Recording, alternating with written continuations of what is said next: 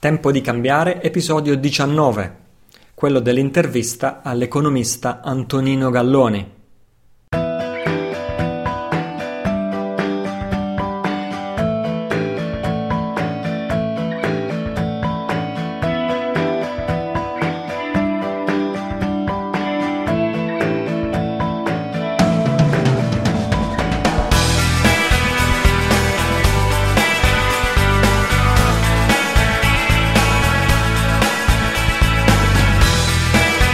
Italo Cillo, questo è il mio podcast www.tempodicambiare.it è l'indirizzo preciso cui trovi archiviate tutte le puntate passate, presenti e future. Ovviamente siamo anche su iTunes, anzi, ladies and gentlemen, novità del novità. Il nostro podcast Tempo di cambiare da 15 giorni è saldamente nella prima pagina di iTunes questo significa che è non più in evidenza soltanto nella categoria cultura e società, ma è proprio nella prima pagina dei podcast in lingua italiana di maggior successo, udite udite, letteralmente testa a te, o meglio, rubando il posto a po- mostri sacri come eh, Radio 2, Radio 24, Radio DJ, La 7, Crozza, Grillo, chi più ne ha più ne metta lo dico non per fare lo sbruffone, lo dico per gioire insieme a te del fatto che le cose che diciamo qui non restano qui, cioè non restano qui fra le mura chiuse del forum di tempo di cambiare e fra le mura chiuse della nostra eh, piccola comunità, ma argomenti così importanti come la sovranità individuale, la sovranità monetaria, l'energia libera, le scie chimiche, le false dottrine e la falsa storia propagate dalla Chiesa di Roma, le false dottrine e la falsa storia propagate dalle elite dei governanti, tutti questi arg- argomenti normalmente giudicati tabù, politicamente scorretti, uh, off limits, cose di cui non bisogna parlare, stanno raggiungendo un pubblico di decine di migliaia di ascoltatori. Uh, a proposito, avevo promesso che ti avrei avvisato quando um, questo podcast raggiungeva i 10.000 download per singolo episodio. Bene, sono felice di annunciare che fra i download dal sito, i download da iTunes e le visioni da YouTube abbiamo ampiamente superato i 10.000 ascoltatori a puntata. E quindi, quindi, quindi prendiamo alla salute e alla lunga vita di tempo di cambiare e di noi tutti, in particolar modo alla lunga vita della minoranza indipendente che vuole pensare con la propria testa, vuole sviluppare il proprio cuore e vuole migliorare il mondo. Così, benvenuto all'episodio 19 di questa saga. Io stesso, come sai, quando iniziavo non sapevo neppure se ci sarebbe stata una seconda puntata, e invece adesso è diventato un appuntamento immancabile della mia vita e siamo arrivati, spero anche della tua, e siamo arrivati al diciannovesimo episodio. Lo scorso episodio è stato il diciottesimo e questa mia intervista a un massone ha scatenato un putiferio, in senso positivo, in senso di discussioni eh, soprattutto all'interno del forum di Tempo di Cambiare, che ti ricordo, qualora tu non lo sappia, lo trovi su www.tempodicambiare.it slash forum. Non è una semplice appendice, è veramente parte integrante importantissima di questo podcast, di questa uh, trasmissione. Cioè la discussione creata, generata direttamente dalla tribù, dal pubblico, dalla comunità di Tempo di Cambiare che si sono, ci siamo autodenominati i time changers Bene, eh, dicevo che questa, la mia intervista a, a Daniele, la mia virgolette, intervista a un massone ha scatenato, ci sono già sei pagine intere di discussione sul forum su questo argomento, su questa intervista. Eh, la cosa straordinaria, non pianificata, non prevista, è che il mio ospite intervistato, il massone Daniele, è intervenuto personalmente nel forum lungo tutta la durata della discussione, ha risposto a tutte le domande, chiarito tutti i dubbi, ovviamente dal suo punto di vista, ci mancherebbe, e, e questo ha dato luogo comunque a una discussione bellissima, una discussione intelligente, civilissima, fra persone che partivano da punti di vista diametralmente opposti e se non è questa la, la, la, la ricchezza di questa comunità che abbiamo creato intorno a questo podcast, qual è allora? Non è già questo un risultato meraviglioso, dico io, il fatto che possiamo discutere apertamente di tutto, del contrario di tutto, rimanendo aperti, ricettivi a chi la pensa diversamente da noi. E poi soprattutto grazie, grazie al mio ospite Daniele, che decidendo di intervenire nel forum, e nessuno lo obbligava a farlo, ha portato un valore incredibile, un valore aggiunto incredibile nella discussione nel forum. Ora, eh, ci sono stati ovviamente anche strascici polemici, strascici chi strascici polemici nel, fra queste, questa intervista. E fra questi per esempio mi è stato chiesto Italo non è che per caso sei stato un po' troppo tenero nelle tue domande a Daniele? Perché non gli hai chiesto di massonerie deviate massonerie irregolari criminali P2 Licio Gelli la mafia Berlusconi eccetera eccetera eccetera? Eh, diciamo, diciamo, che, diciamo che era, era fin troppo facile per me fare queste domande e a me personalmente non piacciono le cose facili. Comunque ho fatto una specie di domanda integrativa, diciamo così, di questo tipo a Daniele, cioè, diciamo, se tutte, se secondo voi, chiamiamole così, i massoni sani, se secondo voi tutte le magagne sono attribuibili alle massonerie deviate, irregolari, eccetera, eccetera, eccetera, allora è innanzitutto che parliamo a fare con te. o meglio, cioè, diciamo, qual è il peso di queste cosiddette massonerie deviate o irregolari all'interno del fenomeno massoneria nel suo insieme? Vogliamo parlare anche di questo, altrimenti stiamo parlando di qualcosa che, eh, che mh, mm, rischiamo di parlare di qualcosa che è irrilevante. Ora, Daniele, ovviamente, con la sua solita consueta pazienza e gentilezza, mi ha risposto per iscritto. Ecco qualche spezzone della sua risposta che ti voglio leggere. Eh, dice Daniele, ahimè, la P2 non era in realtà una loggia irregolare, era regolarmente affiliata al Grand Oriente d'Italia. Era, diciamo così, una loggia a statuto speciale con particolari concessioni in materia di segretezza e libertà d'azione di cui Gelli abusò con la complicità dei vertici del Grand Oriente d'Italia di allora. Ne abusò fino al punto che, dal punto di vista tecnico, non può neppure essere considerata una loggia Innumerevoli sono i landmark, cioè le regole fondamentali della massoneria, che violò nel corso della sua storia. Per dirne solo una, ai nuovi aderenti non veniva impartito nessun tipo di formazione sui valori e la ritualità della massoneria. Però correttezza vuole che io ammetta che era considerata tale, cioè che era considerata una loggia regolare a tutti gli effetti. Passando invece alle vere massonerie irregolari, continua Daniele, sì, in teoria è possibile che nell'ambito di certi piccoli ordini si commettano le peggiori nefandezze, con la riserva che ho più volte espresso, ovvero che non si vede perché un'associazione volta a complotti dovrebbe poi adottare una struttura ingombrante e inadatta come quella della massoneria salvo che si autodefiniscano massoneria solo per, solo per, attirare gli iscritti, ma se poi non praticano correttamente la ritualità non sono massoni, sono millantatori, dice Daniele. Sia chiaro inoltre che queste piccole associazioni sono enormemente minoritarie. Certi grandi ordini internazionali superano il milione di aderenti. Lì, se si arriva a un centinaio, è un miracolo e sono completamente separate dai grandi ordini. L'errore capitale di chi osserva la massoneria dall'esterno è pensarla come un'organizzazione unitaria, perché non lo è. L'altro errore è di pensarla come un'organizzazione piramidale, perché non lo è. C'è infine il fatto che spesso i giornalisti etichettano sbrigativamente come massoneria ogni forma di associazione segreta, volta all'azione nel sociale, senza accertarsi se davvero di massoneria si tratta, cosa che non sarebbe difficile, basta chiedere a qualcuno che se ne intenda, ma se il nome massoneria crea interesse morboso nei lettori, perché adottarne un altro? Quindi questa era la risposta alla mia domanda integrativa, diciamo così, rivolta a Daniele. Eh, ovviamente se ti interessa approfondire questo argomento e questo dibattito, ti invito sicuramente a seguire la discussione che è ancora adesso in corso di svolgimento alla pagina 18, no, no scusami, eh, alla pagina, alla, alla, alla, alla pagina relativa all'episodio 18, o meglio, alla discussione relativa all'episodio 18 del forum di Tempo di Cambiare, che naturalmente trovi su www.tempodicambiare.it slash forum.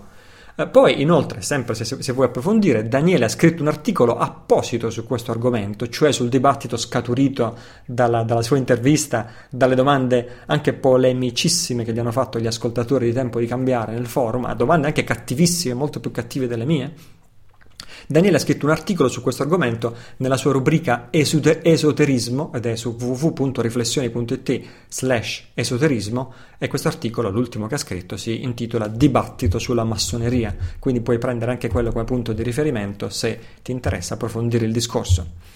Bene, ancora grazie Daniele, grazie anche partecipa- a tutti i partecipanti di questo dibattito che sicuramente ha arricchito uh, di dimensioni, diciamo così, la nostra uh, discussione, la nostra comunità.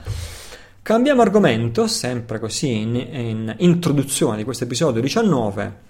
Parliamo di argomento, parliamo di vaccini e parliamo di vaccinazioni perché mi è capitato sotto mano un articolo, in realtà mi è stato segnalato dal mitico P- eh, Ciro, dal mitico ingegner Ciro Pirone, mi ha, uh, mi ha, segnalato con l'uscita, ovviamente in America, in lingua inglese, di questo articolo di John Rappaport sui vaccini, interessantissimo, recentissimo, grazie Ciro, a nome di tutti gli ascoltatori. Questo John Rappaport è naturalmente un giornalista investigativo con 30 anni più di carriera alle spalle, è già stato nominato più volte per il premio Pulitzer, che è il premio americano di giornalismo indipendente.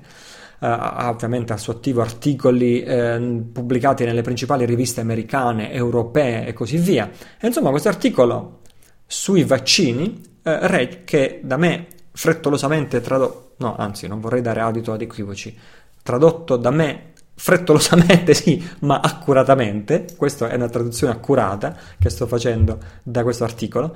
Allora, questo articolo dice un recente studio sulle vaccinazioni da parte della Cochrane Collaboration, e questa Cochrane Collaboration è una organizzazione non profit internazionale di ricerca medica e scientifica presente in oltre 100 nazioni. Questa è la definizione che ho estratto io da Wikipedia.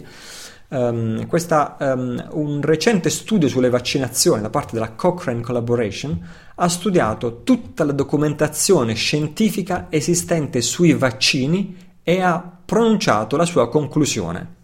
Nessun vaccino anti-influenzale protegge gli adulti sani dall'influenza. Boom! È scritto proprio così nell'articolo originale. Boom! Col punto esclamativo e i vaccini non proteggono neppure contro la trasmissione dei virus da persona a persona. Boom! Quindi, tutte le promozioni, questa era la citazione da Cochrane, adesso continua invece la, l'autore dell'articolo. Quindi, tutte le promozioni, la pubblicità, le informazioni terroristiche, le opinioni mediche degli esperti e tutto quello che hanno affermato in proposito i media fino ad ora è inutile privo di valore, irrilevante. Miliardi di dollari di menzogne finanziate, menzogne finanziate sui vaccini per l'influenza erano soltanto questo, menzogne. Ma non finisce qui. È tutta la teoria medica di come e perché i vaccini funzionano ad essere ormai apertamente in discussione, pronta per essere scartata per sempre nel grande contenitore delle credenze false. Ci è stato detto che le vaccinazioni stimolano il sistema immunitario con una specie di prova generale di quello che accadrà quando si presenterà una vera malattia. Quando arriverà la malattia, il sistema immunitario sarà ormai armato e preparato, pronto a respingere l'attacco dei germi. Ma poiché in realtà i vaccini non proteggono contro l'influenza e neppure bloccano la trasmissione da persona a persona, la cosiddetta prova generale del sistema immunitario non è altro che una fantasia, una bufala, una storiella, un mito. E a questo punto si può anche scartare la favola, energicamente pubblicizzata, della immunità di massa, cioè che se tanti si vaccinano, i singoli individui sono più protetti. Come può esistere una immunità di massa quando i vaccini non fanno assolutamente nulla per impedire il libero spostamento dei germi da persona a persona? Come fa sempre, la Cochrane Collaboration ha affrontato una completa revisione di tutti gli studi precedenti sulle vaccinazioni che sono riusciti a rintracciare hanno sconfessato gli studi condotti in modo falsato e in alcuni casi hanno contattato personalmente gli autori di quegli studi per domandare come avevano costruito le loro ricerche. Per questa ragione le recenti scoperte della Cochrane Collaboration rappresentano il meglio del meglio della letteratura eh, scientifica oggi disponibile sui vaccini anti-influenzali. L'unica differenza rispetto agli studi precedenti è che poiché il team della Cochrane è costituito interamente da volontari e non ha alcun debito nei confronti dell'industria farmaceutica, hanno analizzato tutti i dati esistenti con sguardo distaccato e obiettivo. Sto ancora leggendo parola per parola l'articolo di John Rappaport. Ed ecco un interessante commento che hanno pubblicato nella loro ricerca. Aperte le virgolette. La nostra indagine ha evidenziato che le prove dell'efficacia dei vaccini anti-influenzali sono assolutamente inconsistenti, mentre emergono tante prove di manipolazione delle conclusioni raggiunte con le precedenti ricerche. Chiuse le virgolette. Indovinate chi ci guadagnerebbe da una simile manipolazione? Ah, dimenticavo un'altra cosa. Questo studio della Cochrane Collaboration, pubblicato dalla Wiley Sons, quindi una grossissima ca- eh, eh, casa editrice americana, questo studio della Cochrane Collaboration, una, una delle top 5 probabilmente case editrici, questo studio della Cochrane Collaboration, pubblicato dalla Wiley Sons, è uscito il 7 luglio del 2010, più di due anni fa. Forse ci è sfuggito l'enorme clamore suscitato da questi studi sui giornali e i telegiornali. Forse quel giorno eravamo andati a pescare, o a comprare le gomme nuove per l'automobile, o eravamo in vacanza con il nostro yacht nel Mediterraneo. Come? Non c'è stato nessun clamore sui giornali, sui telegiornali? È impossibile. Dico, vogliamo scherzare? Firmato John Rappaport e questo è un estratto dal suo blog personale su cui adesso scrive che si chiama No More Fake News per quelli di voi che possono leggere dall'inglese nomorefakenews.com eh, che significa basta notizie false no more fake news. Grazie a John Rappaport per questo meraviglioso articolo grazie a Ciro per averlo segnalato grazie a voi se vorrete aiutare a spargere la voce a spargere la consapevolezza che i vaccini anti-influenzali non servono a niente oltre che ingrassare le multinazionali farmaceutiche e indebolire ulteriormente il sistema immunitario degli esseri umani. Grazie a voi per eh, spargere questa, per diffondere questa notizia. Eh, nota bene che questo è del luglio 2010 e se la memoria non mi inganna, nell'autunno 2010 ci fu una eh, una incredibile battaglia pubblicità, pubblicitaria di eh, vaccinarsi contro questa eh, eh, influenza suina che minacciava di mietere milioni e milioni di vittime. Quindi ti lascio immaginare come riuscirono imponemente a fare una, una, una, una campagna del genere nonostante questo studio fosse già stato pubblicato. Sempre nel campo delle notizie poco piacevoli, se vuoi la possiamo chiamare controinformazione, e in questi giorni, mentre andiamo in onda con questa diciannovesima puntata, è il primo anniversario della morte, o meglio dell'assassinio del colonnello Gheddafi. Um, e ho trovato un articolo molto interessante segnalato su Stampa Libera, grazie a Stampa Libera, in realtà ripreso da Neo Vitruvian, quindi grazie a Neo Vitruvian, um, 16 cose che i libici non vedranno mai più. Questo vuole essere un modo di ribadire il punto di vista secondo cui ciò che ci dicono i giornali e i telegiornali è è assolutamente, è proprio per principio, è assolutamente da non credere, per partito preso. Quando i giornali e i telegiornali ci danno tutti quanti la stessa versione, vuol dire che quella versione come minimo merita di essere indagata. Ora, quando c'era un anno fa, il periodo dell'invasione alla Libia e il periodo del, in cui Gheddafi era un dittatore canaglia che soffocava, massacrava il suo popolo, eccetera, eccetera, ci diceva che c'era questa ribellione di massa contro Gheddafi, ma in realtà le televisioni non sono mai riuscite a mostrarci nessuna ribellione di massa, se non sporadiche jeep camionette con gangster armati di mitragliatrici mercenari agli ordini di qualche potenza straniera, sicuramente. Non abbiamo visto manifestazioni di massa se non una censurata immediatamente da um, uh, come si chiama? La, la, la, televisione Al Jazeera, Al Jazeera si è lasciata sfuggire immagini di testimonianza con un milione e mezzo di persone in piazza in Libia, a Tripoli, a Tripoli con le bandiere verdi durante l'invasione a sostegno di Gheddafi, dopodiché è stata censurata in fretta e furia, questa immagine non è stata mai più trasmessa. Ecco, l'unica manifestazione di massa che abbiamo visto in Libia durante l'invasione della Libia è stata semmai in favore di Gheddafi e non contro. E quindi ecco cos'era la Libia ai tempi di Gheddafi ed ecco che cosa la, la Libia non è più. Ed ecco che cosa i libici non vedranno mai più. Numero 1, sono 16 punti. Non vi è alcuna bolletta elettrica in Libia. L'elettricità è gratuita per tutti i cittadini. Numero 2, non vi è alcun interesse sui prestiti. Le banche in Libia sono di proprietà dello Stato e i prestiti concessi a tutti i suoi cittadini hanno a norma, in, norma di legge lo 0% di interesse. Numero 3. Avere una casa è considerato diritto umano in Libia. Numero 4. Tutti i novelli sposi in Libia ricevono 60.000 dinari, 50.000 dollari, da parte del governo per acquistare il loro primo appartamento, contribuendo così all'avvio della famiglia. Numero 5. Istruzione e cure mediche sono gratuite in Libia. Prima di Gheddafi solo il 25% dei libici erano alfabetizzati. Oggi la cifra è dell'83%. Numero 6. Se un libico volesse intraprendere una carriera agricola, riceverebbe terreni agricoli, una casa in campagna, attrezzature, sementi e bestiame per avviare la propria attività, il tutto gratuitamente. Numero 7. Se i libici non fossero riusciti a trovare il sistema medico e scolastico di cui avessero avuto bisogno in Libia, ci sarebbero stati fondi governativi per andare all'estero e non solo, avrebbero ottenuto 2.300 dollari al mese per indennità di alloggio e auto. Numero 8. Se un libico compra una macchina il governo sovvenziona il 50% del prezzo d'acquisto. Numero 9. Il prezzo del petrolio in Libia è di 14 centesimi per litro.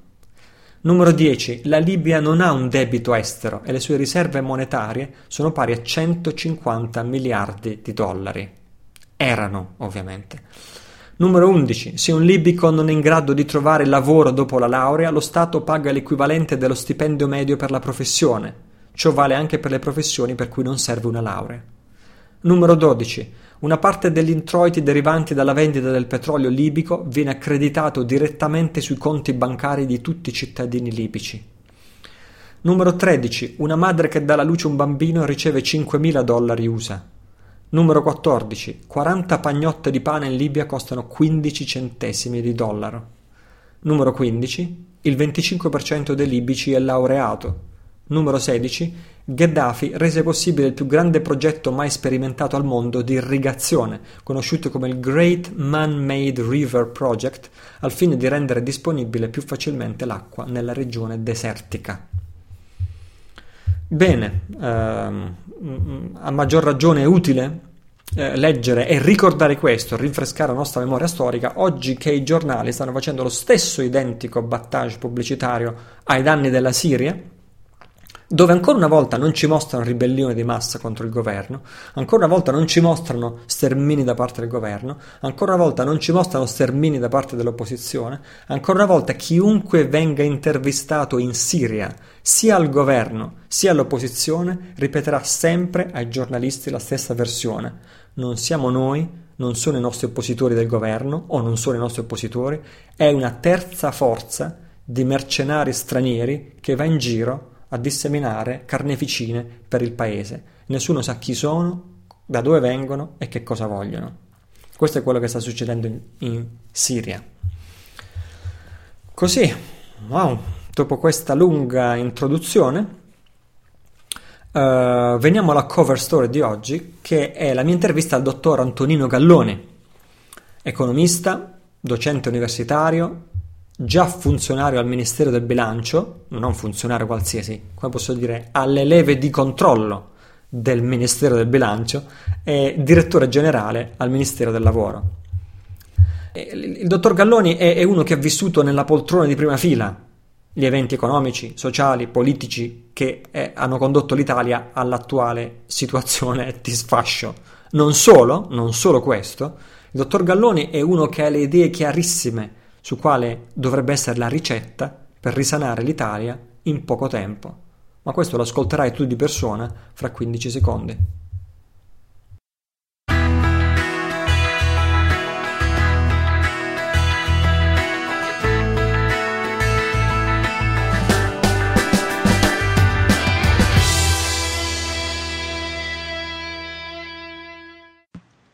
Sì, eccoci qui. Come promesso ho in linea il dottor Antonino Galloni, economista, docente universitario, già funzionario al Ministero del Bilancio e direttore generale del Ministero del Lavoro.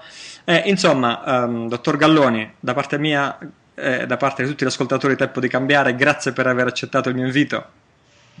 Eccomi. Allora, eh, per prima cosa eh, mi è stato detto che mi devo presentare. Eh, vado alle cose più, grazie, grazie, diciamo, più pubbliche.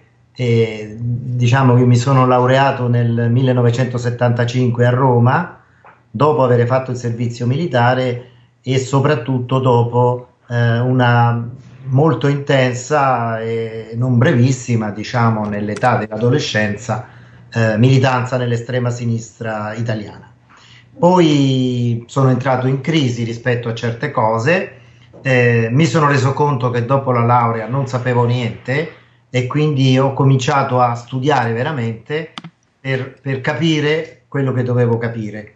E così ho fatto dei viaggi di studio, eh, alcuni sono stati anche finanziati dal CNR e più importante è stato negli Stati Uniti dove appunto a Berkeley ho svolto questa ricerca di storia economica americana che poi è stata pubblicata. Nel frattempo avevo maturato una serie di convincimenti eh, che mi avevano eh, avvicinato all'idea che eh, dopo il 1929 eh, in qualche modo si fossero realizzate le previsioni di Marx, ma in un modo del tutto imprevedibile nel senso che in fondo non c'era più quel capitalismo che Marx aveva analizzato eh, nel, nel, secolo precedente e fosse stato sostituito da una, da una cosa mista di capitalismo e di socialismo. Eh, dove era la novità, diciamo, eh, era nel fatto che intendevo impegnarmi per sostenere quel, eh, quel modello e quindi mi sono avvicinato alle istituzioni ho fatto un concorso per entrare nella pubblica amministrazione eh, nel 78 e nel 79 ho iniziato la mia eh, carriera al Ministero del Bilancio e della Programmazione Economica. Nel frattempo andavo scrivendo delle cose eh, perché vedevo che invece all'orizzonte si profilavano le, le nere nubi del liberismo, quindi avevo fatto diciamo un po' le bucce alla Thatcher, a, ai nostrani, a quello che stava succedendo negli Stati Uniti, eh, prevedendo in generale che se quelle cose si fossero realizzate, eh, il mondo sarebbe andato a finire abbastanza male. Queste cose furono raccolte in un libricino che si chiamava Crisi adattamento per una politica economica alternativa che finì eh, nel 1980 nelle mani di Federico Caffè, fornitogli dal mio ex professore Edoardo Volterra. Lui mi mandò a chiamare e mi disse chiaramente, ehm, raramente trovo persone così versate per la materia come lei, ma lei si è dato una scuola da solo, invece io le voglio dare una vera scuola perché non voglio che se lei vorrà fare certe battaglie la prendano in giro e non la considerino una persona dotata di una certa preparazione. Per cui quest'uomo mi si è dedicato due pomeriggi alla settimana per circa tre anni eh, e devo tutto a lui, insomma, diciamo è stato il mio, vero, il mio vero padre.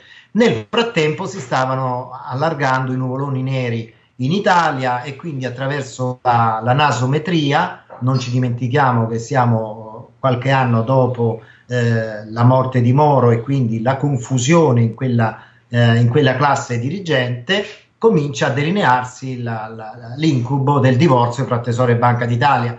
In altri termini, e per dirla in, in poche parole, eh, si voleva privare il paese della sovranità monetaria, eh, obbligando lo Stato a comprare titoli, cioè scusate, a vendere titoli, quindi a comprare moneta direttamente sul mercato che poi erano le grandi banche che si volevano privatizzare, quindi non era un mercato, erano degli oligopoli che in combutta fra di loro facevano crescere i tassi di interesse. Io rappresentai al mio ministro di allora, che era Nino Andreatta, questa situazione, prevedendo che nel giro di qualche anno, se si fosse continuato su quella strada, il debito pubblico sarebbe raddoppiato e conseguentemente sarebbe aumentata enormemente la disoccupazione giovanile perché eh, l'orizzonte temporale delle imprese a causa degli alti tassi di interesse si sarebbe accorciato. Eh, come è noto mi dissero che farneticavo, litigammo una cosa e l'altra, insomma totale, me ne andai dalla, eh, dalla pubblica amministrazione. Poi andai nel privato, feci l'esperienza da dirigente industriale anche negli Stati Uniti, guidando delle riconversioni industriali eh, a Texas, eh, sì, nel Texas a Houston con un certo successo, diciamo così. Poi accadde che nel 1989 eh, uscirono i dati allarmanti sul debito pubblico e eh, sulla disoccupazione giovanile e una giornalista si ricordò di me, fece un articolo su di me sul manifesto che fu ripreso da quasi tutte le testate e quindi questo oscuro funzionario che aveva previsto tutto, che era dovuto andare via, fu contattato niente di meno che da un certo Giulio Andreotti uh-huh. che era stato incaricato prima dell'estate, insomma, intorno all'estate dell'89, di fare un nuovo governo, il quale mi iscrisse, eh, sì, dobbiamo cambiare l'economia italiana e, e quindi mi mise a disposizione. Mm, praticamente mi eh, trovarono una posizione apicale dentro il mio ex ministero del bilancio dalla quale potevo determinare fondamentalmente il cambiamento della politica economica. Nel giro di pochissimi mesi, direi un paio di mesi, due o tre mesi, un po' di settimane, insomma, della, della, seconda parte appunto dell'89 si scatenò l'inferno. Cioè, oh. cioè, dopo che lei aveva iniziato a operare in una certa direzione, senza mezzi termini, secondo quella che era la sua la ricetta secondo lei più consona? Confindustria, Fondazione Agnelli, eh, tutti quanti si mossero eh, e eh, soprattutto seppi che c'era stata una telefonata di Helmut Kohl al ministro del tesoro Guido Carli per eh, dire che siccome aveva saputo che si stava facendo uno, un tentativo di, di, di, cambiamento rispetto a cose che io stesso non, non sapevo, evidentemente c'era stato l'accordo con Mitterrand e, e poi nel, nel, tempo si sarebbe aggiunto anche l'ok di Andreotti, questo allora non lo sapevo, anzi l'ho saputo eh, recentemente tra la prima e la seconda edizione del mio ultimo libro eh, perché l'ho trovato scritto chiaramente nelle carte dello stesso Guido Carli e quindi praticamente fui eh, costretto ad andarmene una seconda volta e mi chiamò al Ministero del Lavoro eh, Carlo Donacatten eh, e mi, mi, nominò direttore generale dell'osservatorio dove stetti tre anni dal 90 al 93 cercando di rimettere in ordine eh, tra il sistema informativo del mercato del lavoro italiano con tutta una serie di, di proposte. Però mh, furono anni molto difficili sicuramente i più difficili però ebbi dei buoni risultati. E allora il ministro successivo Gino Giugni mi diede una direzione generale molto più importante quella delle cooperative. Uh-huh. Lì eh, che guidai per tre anni con notevole successo, diciamo così. Lì però accadde che praticamente con i miei sistemi eh, io facevo andare la pubblica amministrazione meglio dei privati, cioè quello che il Ministero del Lavoro dava alle cooperative del Ministero era di più di quello che le centrali cooperative davano ai loro associati. Uh-huh. Più o meno costava lo stesso perché si pagava il contributo per le ispezioni. Però i miei ispettori andavano lì ad aiutare le piccole imprese, le cooperative e quindi tutte le nuove cooperative volevano venire col ministero e volevano lasciare le centrali cooperative, uh-huh. che erano centri di potere non indifferente. Per cui loro insomma andarono dall'allora Presidente della Repubblica, poi diventato eh, Scalfaro, chiesero la mia testa perché li stavo rovinando, secondo loro in realtà stavo facendo funzionare bene la pubblica amministrazione e il risultato finale fu che nel 96 mi tolsero la, la direzione generale con un atto eh, fondamentalmente illegittimo, in cui cioè c'era scritto che io ero d'accordo, cioè come la normativa del tempo era molto ehm, prudente nei confronti dei grossi direttori generali, cioè li proteggeva, perché poi noi allora contavamo più dei ministri. E, però io non feci nulla perché in paradiso a dispetto dei santi non, non, ci tengo a stare e quindi assunsi degli incarichi meno importanti e cominciai la mia battaglia per evitare che le politiche di flessibilizzazione del lavoro che pure erano necessarie non scadessero in precarizzazione del lavoro. Eh, e mh, praticamente mh, diciamo che quelle cose eh, rima- rimasero agli atti del, del ministero, però poi si seguì, si seguì un'altra strada.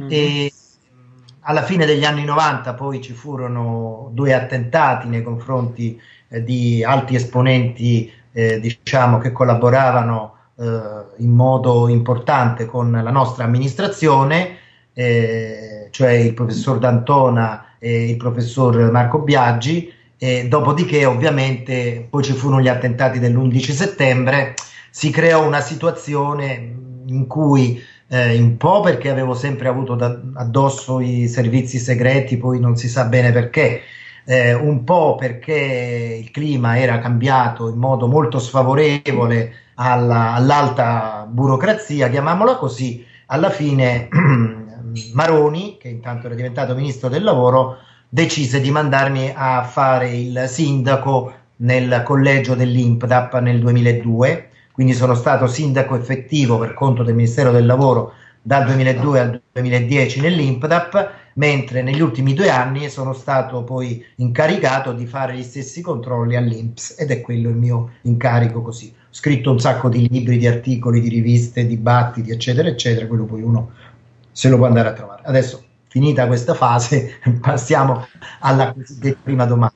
Eh, eh, eh, certo, grazie, grazie dottor Galloni, complimenti per la carriera. E, e quindi una carriera che permette, permette, forse a noi di capire un poco meglio cos'è che è successo negli ultimi decenni, non fosse altro perché tutto quello che è accaduto lei l'ha vissuto in prima fila, cioè che cosa diamine è accaduto, punto interrogativo, tanto, tanto più che in una recente intervista video eh, sua che guardavo, diceva lei alla fine degli anni 70 l'Italia aveva superato economicamente l'Inghilterra, cosa che a noi sì, oggi penso che chiunque abbia smarrito le, la, la, memoria storica che una cosa del genere può essere successa veramente. Quindi lo ripeto, alla fine degli anni 70 l'Italia aveva superato economicamente l'Inghilterra, aveva quasi raggiunto la Francia e stava minacciando la Germania.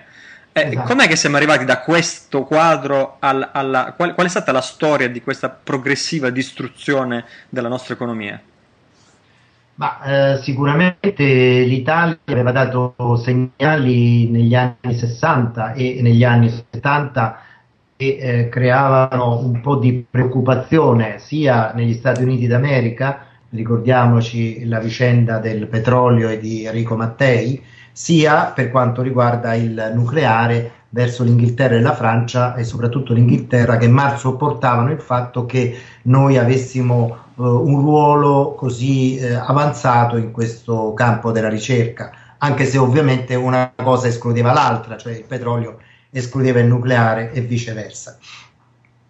Poi sicuramente le nostre partecipazioni statali, che, che se ne dica, salvo qualche eh, Pecora Matta, in effetti eh, erano eh, aziende di primaria importanza mondiali, erano leader eh, mondiali in tutta una serie di, eh, di, attività, avevamo una primazia nel campo della metalmeccanica di precisione che poi in parte abbiamo ancora, è forse l'un- l'unica cosa che ci è rimasta, eh, ma eh, il punto fondamentale mh, è che a un certo momento abbiamo cominciato a subire eh, un attacco devastante eh, dall'esterno eh, per, eh, finalizzato alla, alla, caduta, al ridimensionamento della nostra classe dirigente, perché punto politica, il punto fondamentale è quello, quindi il ehm, rapimento e l'uccisione di Moro sono il punto diciamo di arrivo del nostro successo e il punto di partenza del nostro diciamo declino che innanzitutto politico, cioè eh, via via, nonostante che negli anni Ottanta ci continuassimo a difendere anche dal punto di vista della politica internazionale, però stavamo perdendo, stavamo perdendo di smalto e di credibilità sia in Africa sia in Medio Oriente, in Medio Oriente tendendoci ad appiattire troppo sulle posizioni americane. E qui vorrei aprire una parentesi. È, è interessante, stavo proprio chied- pregandole di aprire questa parentesi, perché è interessante questo punto di svolta che accade proprio col, col rapimento di Aldomoro. Noi abbiamo subito l'influenza della parte più retriva della classe eh, politica e dei servizi segreti americani che facevano capo soprattutto ad Henry Kissinger, che notoriamente aveva anche detto di de- direttamente ad Aldo Moro, questo me l'ha raccontato mio padre, uh-huh. gli aveva detto l'avrebbe fatta ammazzare. Quindi queste sono cose importanti. Per Bacco, molti, no, no, ma sono state scritte in molti libri, non la sto eh, denunciando io questa situazione. Mentre invece c'era tutta un'altra componente americana con la quale però né la sinistra né il resto della classe politica italiana aveva un contatto efficace, che invece e tuttora cerca delle potenze locali per gestire il pianeta eh, in modo geopoliticamente eh, polarizzato e sgravandosi del, dell'incombenza. Quindi vedendo gli Stati Uniti d'America come un tutt'uno, quello che non abbiamo saputo fare, cioè dove è mancata l'intelligenza politica a un certo punto, era di difenderci dalla parte retriva degli Stati Uniti e invece trovare un punto di collaborazione con quella che voleva e ci avrebbe potuto vedere come un punto di riferimento sempre più importante per la gestione degli interessi mediterranei. E, e, ci aiuterebbe a identificare un attimino meglio quale potrebbe essere questa parte positiva del, del, del, del lato americano? È una questione di progettualità, è una progettualità che eh, gli Stati Uniti propongono tuttora ma che poi non sono in grado di realizzare perché a loro volta devono essere supportati in questa elaborazione ed è una cosa, ed è una cosa estremamente complessa. Quello che preme qui sottolineare è che non abbiamo avuto dopo gli anni Ottanta né una classe politica capace di distinguere eh, fra, fra, queste, fra, queste, componenti uh-huh. e di trovare quindi un ruolo adeguato, ma invece una classe politica che si è buttata sull'Europa, la quale invece, soprattutto la Francia e la Germania, aveva interessi politici e soprattutto economici opposti, cioè a un nostro indebolimento, non a un nostro rafforzamento. Quindi tutto l'iter che poi ci avrebbe portato all'euro e alla sì. quasi perdita di sovranità monetaria oggi, iniziato appunto già sul finire degli anni, degli anni 70, risente di questa scelta di campo che è, eh, è stata quella che è stata, però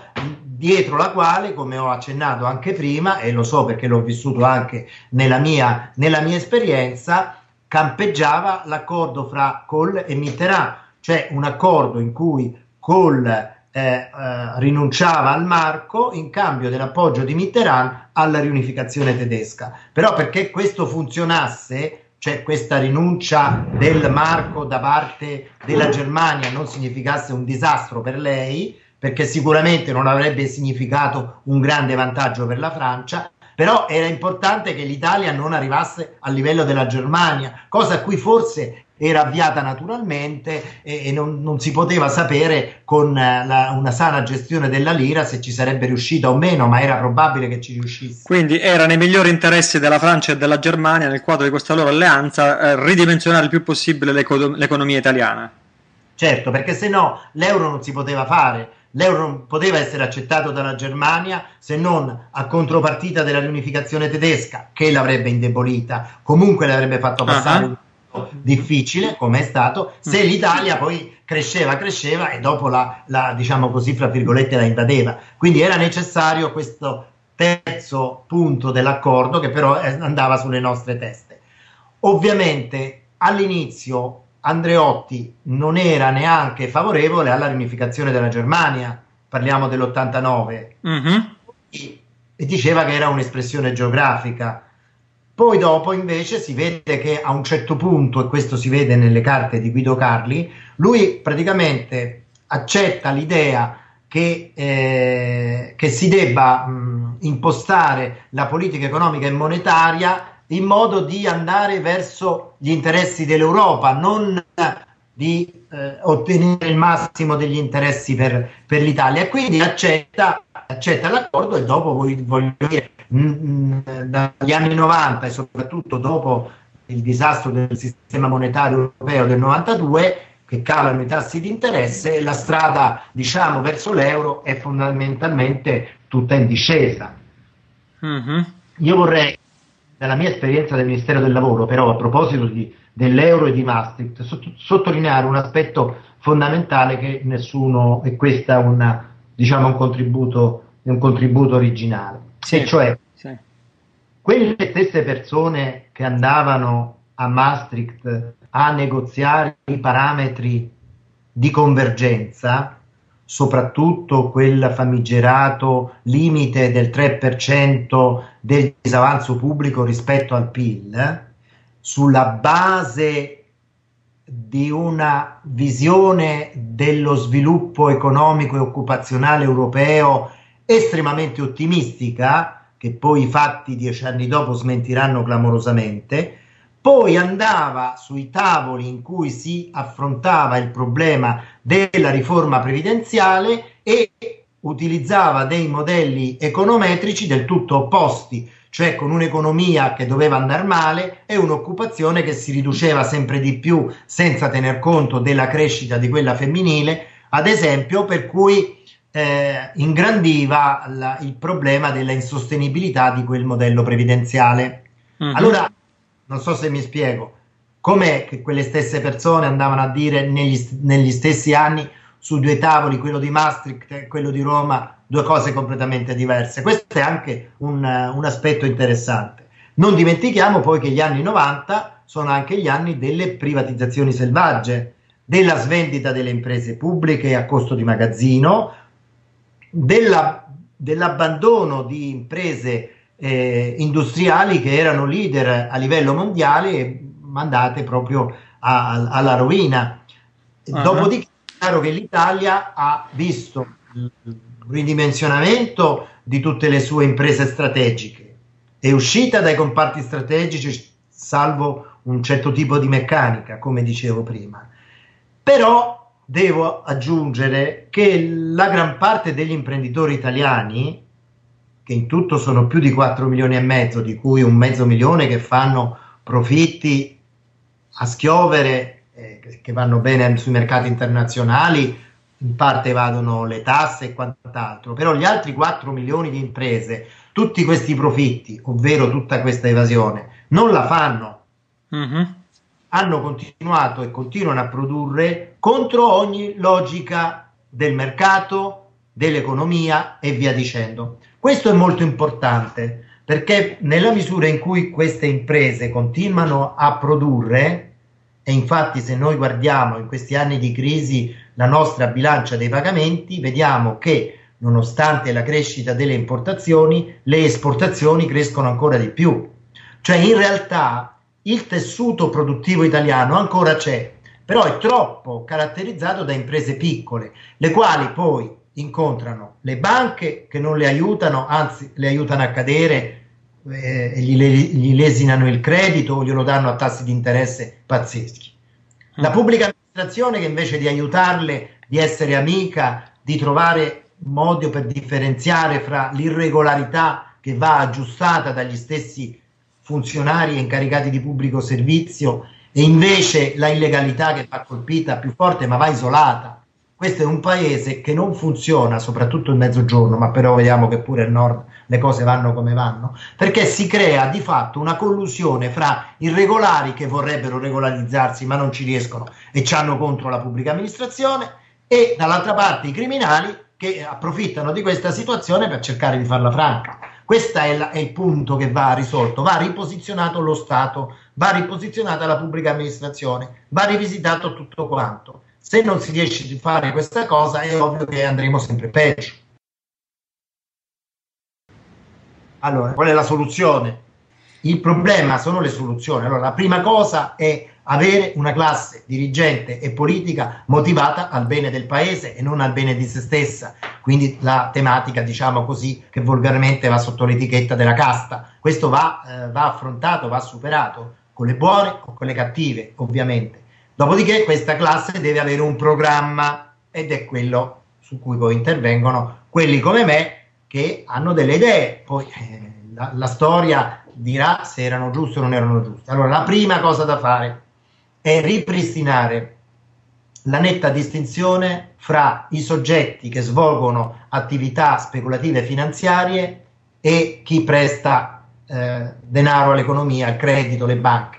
Uh-huh. Queste due figure vanno nuovamente distinte come è stato fino a un certo punto, uh-huh. perché poi le banche credono che andando sui eh, mercati finanziari guadagnano di più che non facendo il credito all'economia. E questo è falso, perché è vero esattamente il contrario. La banca guadagna molto di più diventando creditrice di somme che, vengo, che le vengono date dai risparmiatori, dai, dalle imprese, dalle famiglie, dai mutuatari, eh, dai prenditori, che non andando a fare delle operazioni sui mercati finanziari che poi si sono rivelate tutte fallimentari. Uh-huh.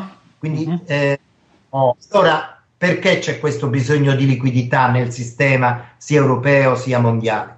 Perché le banche, così facendo, perdono somme indescrivibili sui mercati finanziari e quello che incassano dalle famiglie, dalle imprese e dall'economia criminale, che fa parte del sistema purtroppo, uh-huh. è di meno di quello che gli serve. Uh-huh. Questo di meno gli viene parzialmente riconosciuto dalle banche centrali, che hanno sostituito il mercato interbancario che non esiste più, cioè il sistema bancario non esiste più, esistono le singole banche con le loro magagne, con i loro scoperti, con i loro indebitamenti, con i loro guai, con i loro titoli tossici, con i loro derivati, più o meno non sono tutti uguali, ma fra di loro non si fidano, non si prestano più i soldi, quindi quando la banca ha esigenza di liquidità o gliela dà la banca centrale o succede un casino.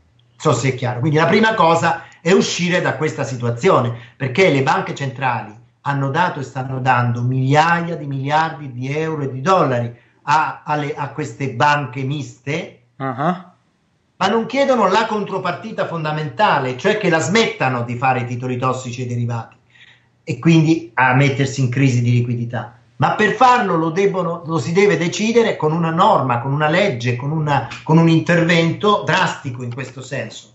Pensate, pensate che stiamo talmente in cattive mani a livello internazionale che sono le banche stesse negli Stati Uniti d'America, alcune di esse che stanno chiedendo questa eh, questa riforma di cui sto parlando io. Cioè, sono talmente lontani dalla gestione del bene pubblico le autorità che saranno gli stessi soggetti a proporre la riforma nella, migliore delle, nella migliore delle cose. Nella peggiore si continuerà così, ci sarà bisogno sempre più di monetizzare i, il, la mancanza di liquidità delle banche generata dai comportamenti delle stesse banche. Quindi non si sa quale sarà la sostenibilità per il sistema di queste cose, però stiamo parlando di centinaia di trilioni di dollari e di euro nella, nella prospettiva, quindi bisogna intervenire prima e poi sterilizzare tutti questi eh, milioni di miliardi di eh, dollari e di, e di, euro che eh, corrispondono ai titoli tossici e ai derivati. Si, le stime mh, più accreditate vanno dai 3 ai 4 milioni di miliardi di, eh, di, dollari, quindi stiamo parlando di quadrilioni. Capisco che per il pubblico che non ha dimestichezza con, con questi numeri sia una cosa un po' difficile. Eh. Comunque, mh, la cosa eh, rilevante è la netta separazione tra i soggetti che fanno speculazioni finanziarie che se le facciano ma senza influire, influire sull'economia reale e invece l'economia reale, il credito, le banche in senso stretto, in senso ordinario, che, eh, di cui abbiamo bisogno perché il 95% della moneta è moneta bancaria di cui abbiamo bisogno per fare funzionare il sistema. L'altro 5% invece quindi un attimo, questo giusto per vedere se ho capito io, questo è il punto numero uno della ricetta o della formula che, che il dottor Galloni eh, eh proporrebbe se domani fosse messo a capo dell'economia italiana, diciamo così. Esatto, sarebbe meglio europea. Perché... Euro, eh beh, certo, per ormai è tutt'uno. Quindi, numero uno, niente più too big to fail, in quanto banca devi essere finanziato, aiutato, sovvenzionato, eccetera, eccetera. Ma bisogna capire se tu con quei soldi fai speculazione, e cioè giochi d'azzardo sui mercati, oppure con quei soldi tu supporti e sostieni l'economia. E in base a questa tua, diciamo, collocarti da una parte o dall'altra, ricevi un trattamento diverso. Ho capito bene? Sì, ma non è questione che riceve un trattamento diverso, è questione che il soggetto che vuole fare attività speculativa si rivolge al mercato, ai risparmiatori, eccetera. Io vi do il 10% al mese, vi do il 10% all'anno, datemi soldi, datemi soldi e raccoglie quello che raccoglie. Poi quei soldi fanno la fine che fanno, perché tanto questo sull'economia reale ha un impatto modesto, cioè uh-huh, toglie uh-huh. risorse okay, toglie okay, risorse okay. ai risparmiatori che l'avrebbero potuto destinare ai consumi e agli investimenti, ma siccome questi stessi risparmiatori le vogliono destinare alla speculazione, rischino e poi dopo se guadagnano buon per loro, se non guadagnano peggio per loro e finisce lì. È minimizzato il danno, non è un, un bene quello che sto dicendo, è un mm-hmm. danno minimo per l'economia mm-hmm. reale. Quello che mi interessa è che le banche siano costrette a fare le banche, quindi valutino gli imprenditori, gli artigiani, le famiglie in base al loro reddito, concedano i prestiti non tanto perché ci sono le garanzie, c'è Basilea 1, Basilea 2, Basilea 3 e tutte queste cose che sono assurde in mm. termini appunto di, di, di garanzie, ma valutino che i progetto industriale dell'impresa X, dell'impresa Y, dell'artigiano Z o della famiglia N siano sostenibili e quindi gli danno eh, questa autorizzazione a eh, gestire queste somme, che significa poi che le banche stesse li guadagnano, perché le, le banche poi mettono, eh, mettono a, a, debito i, i depositi, no? Quindi mm-hmm. praticamente li falsano. Sì, per nascondere, sì, sì. in realtà loro si arricchiscono man mano che eh, i mutuatari, i prenditori, eccetera, pagano le loro, le loro somme, cioè come dicono certi, inverano la moneta. Mm-hmm creata dal, dalla, dalla, banca. Uh-huh. Ok, questo è il primo punto. Uh-huh. Questo è il primo punto. Ovviamente questa è la prima cosa che serve alle imprese, cioè avere credito a tassi ragionevoli e dato a fronte di programmi, progetti eh, sostenibili. Va bene? Sì, sì, sì, va bene. Primo punto. Stiamo sempre parlando di una moneta non sovrana. Non so se poi dopo lo vogliamo riaprire questo argomento dopo aver detto il secondo punto. Mi... Eh, allora, il secondo punto invece è il ripristino della sovranità monetaria. Ah, caspita. Il ripristino della sovranità monetaria, che non è necessariamente la moneta statale, potrebbe anche essere la moneta statale, può essere l'istituto di emissione, ma può essere pure la BCE, l'Unione Europea, basta che sia una moneta, cioè una, una cosa che a livello macroeconomico viene emessa o viene autorizzata non in funzione della creazione appunto di un debito, uh-huh. debito esatto. pubblico, eccetera, ma in funzione di un potenziale di sviluppo dell'area geografica di riferimento. E che quindi venga creata senza simultaneamente creare un debito. Perché questo porta verso la piena occupazione o comunque una, una elevatissima occupazione, in quanto per esempio in Italia se ci sono tanti disoccupati e grandi capacità tecnologiche inutilizzate, avremo finanziamenti per opere, per infrastrutture, per ricerca, per le scuole, per gli ospedali, per fare funzionare le cose, eccetera, eccetera, proporzionati a questo potenziale. Ovviamente un paese dell'est in proporzione ne avrà di più perché ha più disoccupati e perché ha le stesse capacità tecnologiche, se ce ne ha di meno, ovviamente sarà di meno. Bisogna calcolare il potenziale di ciascun paese e autorizzare mezzi monetari in disavanzo per farlo crescere. Poi che questi mezzi li emette la Banca Europea, eh, li emette la, lo Stato nazionale perché la Banca Europea non c'è più, siamo tornati alle valute nazionali. Questo è un dettaglio, mettiamoci uh-huh. in, che questo è un dettaglio. Terzo punto, o smettiamo di parlare del debito pubblico o lo affrontiamo seriamente. Eh certo. Oh, io se ho un debito non è un problema, qualunque esso sia. Il problema è se ho un reddito sufficiente a farvi fronte. Se il PIL mi cresce, perché crescono i consumi, crescono gli investimenti, cresce la domanda, cresce l'offerta, il debito diventa più piccolo, diventa sostenibile, non è un problema, nessuno si spaventa, non deve crescere lo spread. Se invece io, avendo un certo debito pubblico, che è quello che è, faccio delle politiche di risanamento dei conti pubblici che però mi abbassano gli stipendi, mi abbassano i consumi, mi abbassano l'occupazione. Eh, eh, certo, faccio dei progetti di risanamento a palla ferma, cioè senza, senza dare un impulso all'economia. In altre parole, mi riducono il reddito, è chiaro che il debito aumenta. Questo governo fa aumentare il debito rispetto al reddito e il risultato sarà che supereremo 124, 127, 130 per forza. Mm-hmm.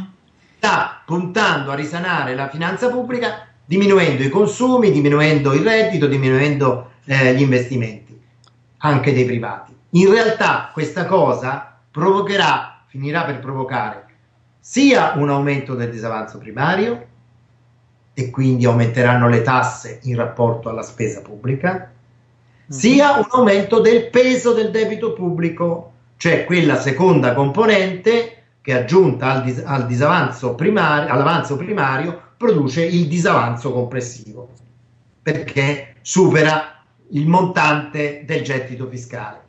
Quindi abbiamo una pressione tributaria crescente uh-huh. con un gettito che è crescente finché gli effetti di questa manovra non creeranno un gettito anche decrescente quindi un aumento del disavanzo, quindi un aumento dell'emissione di titoli, Quindi un aumento del rapporto fra il totale dei titoli e il reddito prodotto. Hmm. Quindi bisogna gestire il debito pubblico in un altro modo, anche mettendolo fuori dal perimetro statale, creando un sistema di garanzie basate su immobili anche di pregio, in modo che quelli di 80-90 miliardi che ci servono per la ripresa, invece di finire in interessi, finiscano in investimenti. Questo ci fa agganciare la ripresa, questo bisognerebbe fare in tutti i paesi e si poteva fare pure per la Grecia senza tutti questi drammi che si stanno vivendo senza senso, solamente in termini di insostenibilità sociale. Io, io, dottor Galloni, che ho queste, che ho conoscenze in materia economica veramente terra-terra, questi tre punti li capisco benissimo, mi sembrano come minimo perfettamente sensati e ragionevoli. Cioè, quello che mi domando è perché allora, perché non esistono fra i governanti attualmente? Eh, perché ne, ne, eh, fa dire almeno 5 di punti. Ah, fantastico, ancora meglio, ancora meglio. Sono ah. 5 punti. Allora, il quarto è, lo ha già accennato, un eh, cambiamento, un netto riposizionamento dello Stato e della pubblica amministrazione, che per essere veramente dalle parti dei cittadini deve differenziare i suoi compiti. Nei confronti degli irregolari, cioè l'artigiano che si dimentica di fare una denuncia, eh, che mette un bollo tagliato, la famiglia che non paga la tasso, eccetera, deve andare lì a sistemare le cose tranquillamente, dando lì, cioè, ma, vedete, facciamo, ci pensiamo noi, lo facciamo noi, come ai tempi dei tempi facevano i miei ispettori della cooperazione che aiutavano le cooperative. Ok? Deve cambiare, se la legge prescrive che tu devi mettere la cintura di sicurezza, ad esempio, è inutile che io ti faccio la multa, io ti devo dire devi mettere la cintura di sicurezza, punto, perché la legge lo prescrive, ti devo regolarizzare, non è che eh, la multa, tutta questa cosa, fa tutte queste contravvenzioni, eccetera, perché è una roba che non, non, non, va bene per i cittadini. I cittadini devono vedere sulla strada la presenza delle forze che devono garantire la sicurezza, le quali è meglio se si mettono a monte di un pericolo per segnalarlo, invece che a valle dello stesso per elevare delle contravvenzioni. Eh, esatto, esatto. Hanno fatto avvisare perché andavi. Cioè, non so se mi spiego. Assolutamente, assolutamente. E invece nei confronti della criminalità bisogna essere severi perché se no non, non, non siamo fra i paesi moderni. Mm-hmm. Quinto punto, non dico ultimo perché insomma ovviamente ci sarebbero tante cose da dire e da fare più, più specifiche, ma questi sono fondamentali. Un ragionamento sulle tecnologie che ci consentono di cambiare questo paese in termini di trasporti, di smaltimento dei rifiuti e di energia, che oggi sono disponibili fra l'altro ci sono tanti brevetti italiani eccezionali e devono essere messi in produzione in modo di realizzare delle economie di scala, cioè dei costi decrescenti, per cui questi apparati ci metteranno in, condu- in condizione di avere carburanti, energia elettrica e quant'altro a bassissimo costo o probabilmente a un costo quasi nullo. Ovviamente questo sconvolgerà i rapporti di forza sul territorio, questo sconvolgerà i rapporti di forza a livello mondiale. Però queste sono le cose fondamentali che oggi l'umanità può e deve fare e l'Italia può essere leader a livello mondiale di queste, di queste, di queste cose. Certo, eh, dicevo, riprendo la domanda di prima, grazie per aver condiviso questi cinque punti io li voterei anche domani e ogni giorno della settimana successiva. E il punto è, mi domando, sono così sensati, così comprensibili a chiunque, perché i governanti attuali non ci sono arrivati con le loro forze, o forse ci sono arrivati ma hanno, una, una, una, hanno un'agenda occulta per non voler migliorare lo stato delle cose seguendo queste tutto sommato semplici prescrizioni?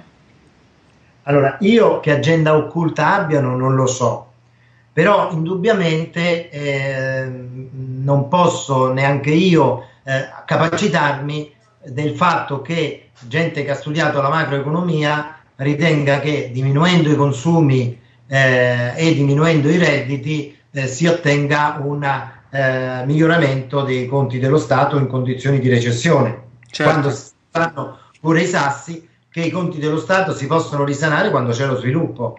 Certo. Eh, allora ovviamente spingi sul pedale delle tasse e, e, e, vai di meno sul pedale della spesa. Ma oggi la spesa è vincolata, voglio dire, togliere gli straordinari ai dipendenti pubblici, per esempio, o gli incentivi, queste cose qua, fa sì, primo, che abbiano meno da spendere nelle pizzerie e quindi ci sarà disoccupazione dei pizzettari e quindi ci sarà la cassa integrazione dei pizzettari, ci sarà la, la, il sussidio di disoccupazione dei pizzettari. Tutte spese in più per, per lo Stato che equivalgono fondamentalmente a quello che hanno risparmiato tagliando incentivi, stipendi e straordinari agli statali. Ma poi come si pensa che senza lavorare di più l'impiegato statale possa smaltire un arretrato, possa essere efficiente e quant'altro?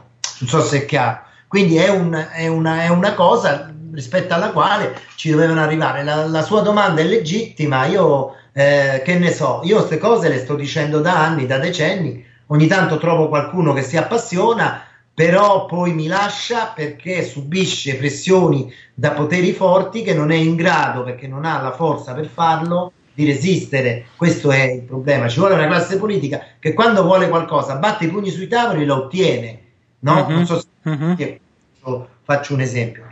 Quando io sono stato nominato direttore generale la prima volta e poi rinforzato con quell'altro incarico, rispettivamente da Don H. e Giugni, lei pensa che non c'è stato qualcuno che abbia fatto eccezioni sul mio nome? Cioè, ma quello da ragazzo faceva il rivoluzionario? Oppure è troppo di qua, è ingovernabile? Oppure è troppo indipendente? Oppure è troppo bravo? Oppure è troppo...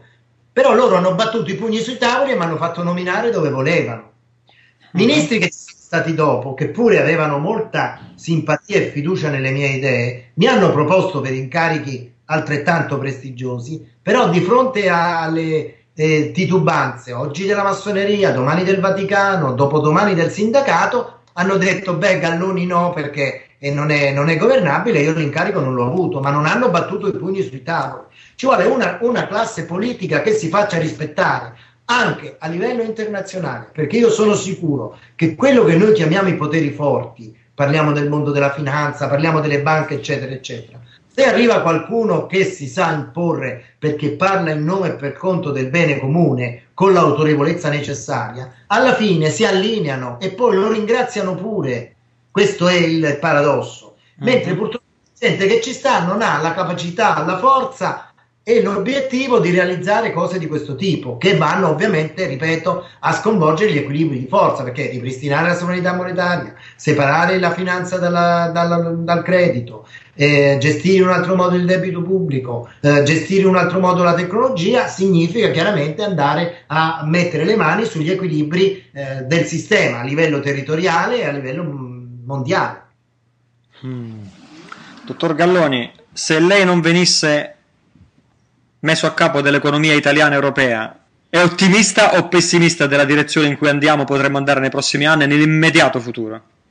Allora, io da quando diciamo, ho iniziato la mia carriera, eh, segnatamente insomma, da, da, dalla fine degli anni 70, inizio degli anni 80, ho visto parecchie riforme istituzionali, a volte più pensate che realizzate, ma anche alcune realizzate, quasi tutte in peggio.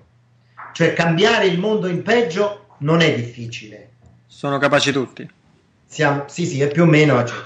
Ovviamente, se così non si può continuare, ci sarà un punto di rottura sociale con conseguenze rispetto alle quali non sappiamo se ci sarà un'organizzazione alternativa, se ci sarà un recupero di buonsenso, se ci saranno dei poteri che oggi consideriamo occulti che invece eh, nel loro stesso interesse trovino una strada per riorganizzare l'economia e la politica mondiale o nazionale o europea. Questo adesso io non lo so dire, però indubbiamente le cose che io penso, che io propongo, che prima abbiamo, eh, abbiamo detto che troverebbero un certo, un certo consenso, rappresentano un, un percorso ragionevole per, per, fare gli interessi di tutti, paradossalmente anche di quelli che identifichiamo con i poteri forti, eccetera, perché voglio dire in Italia la massoneria, l'Opus Dei, il Vaticano, cioè forze che non mi sono state particolarmente amiche, per esempio. Mm-hmm. Però tutto sommato da un effetto del genere avrebbero anche loro dei vantaggi.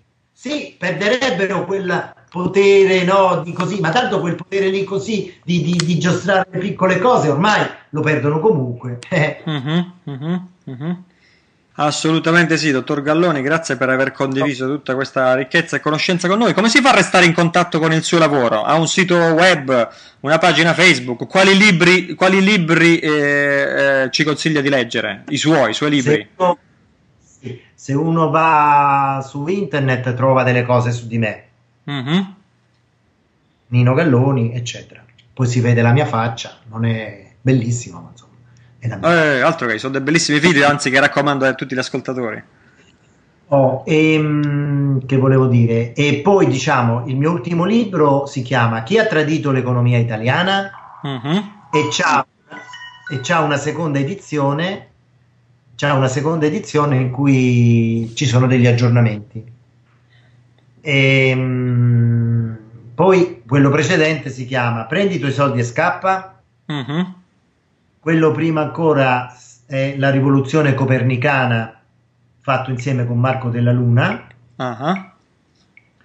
E eh, prima ancora il grande mutuo in cui prevedevo la crisi del 2007 uh-huh. e lì ho avuto successo perché è stata la prima volta che praticamente c'è stata una tempistica riconoscibile perché io o facevo previsioni eh, troppo prima e nessuno si ricordava che le avevo fatte oppure le facevo eh, al momento, ma tanto che usciva il libro era già successo il fattaccio.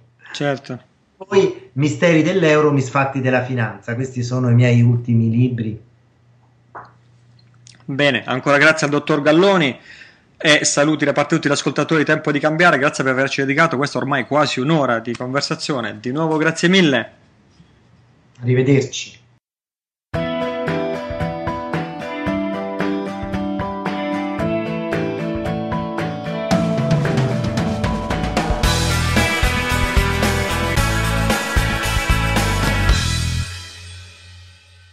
Ok, ancora grazie dottor Galloni. Provo a mettere in comune con te le mie riflessioni, i punti principali, le mie note, quello che io ho capito, quello che io ho imparato ascoltando questa interessantissima eh, intervista. Anzitutto, il punto fondamentale è, è il rapimento e l'assassinio di Aldo Moro, siamo nel 1978, accadono casualmente all'apice del successo economico dell'Italia. E il rapimento e l'assassinio di Aldo Moro hanno come risultato Anzitutto l'indebolimento della classe politica italiana che da quel momento non conta più niente, non si riprenderà mai più, sarà condannata alla mediocrità, all'incapacità di far rispettare le proprie idee, anzi addirittura alla totale mancanza di idee. Questo, questo, questo, questo punto di svolta porterà alla uh, perdita di quota lì dove eravamo forti, lì dove avremmo dovuto concentrarci economicamente, Nord Africa, Vicino Oriente, paesi emergenti e così via e invece ha portato alla fissazione dell'Europa, all'appiattimento sulle posizioni dell'Europa che invece era nata proprio contro di noi, cioè nasceva per affermare il potere di Germania e Francia e ridimensionare drasticamente l'economia italiana. Questo è il secondo punto cui, che, che mi sono annotato, è l'accordo fra Francia e Germania, cioè fra Kohl e Mitterrand, in cui la Germania rinuncia al marco in favore della nuova moneta europea, in cambio la Francia appoggia la Germania nella riunificazione con la Germania Est. Ma per compensare, visto che i primi anni dopo la riunificazione delle due Germanie sarebbero stati difficilissimi economicamente parlando, perché la Germania dell'Est è era arretratissima economicamente e così è stato, sono stati anni durissimi per la Germania, eh, si conveniva che l'Italia doveva essere fermata e ridimensionata economicamente.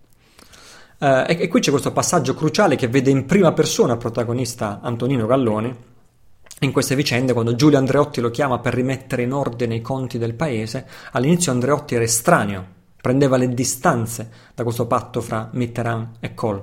Dopo tre mesi aveva cambiato idea. Andreotti aveva cambiato idea. Oggi stiamo ancora pagando le conseguenze di quelle decisioni. Abbiamo un presidente del Consiglio non eletto che va dicendo in giro, pubblicamente, impunemente alla TV, che la soluzione dei nostri problemi sta nella cessione di parti sempre più consistenti della nostra sovranità nazionale. Quindi quello che sta dicendo lui, Monti, oggi, è, è, è, è, il figlio di un'ideologia che prima non esisteva e che ora ha preso il sopravvento, fino al punto che c'è un'intera generazione di tecnici, di politici, cresciuti col lavaggio del cervello di questo falso europeismo e di questo falso mondialismo che invece è privo di basi. Perché in realtà significa concentrare tutta la ricchezza nelle mani di pochi e distribuire tutta la povertà nelle mani di tanti. Un'altra incongruenza che giustamente fa notare eh, Antonino Galloni è che ehm, eh, i, i, teorici dell'euro, i tecnici i, che, che, si misero lì in prima linea nella formulazione dei parametri di Maastricht, a Maastricht usarono le previsioni di uno scenario favorevole di crescita.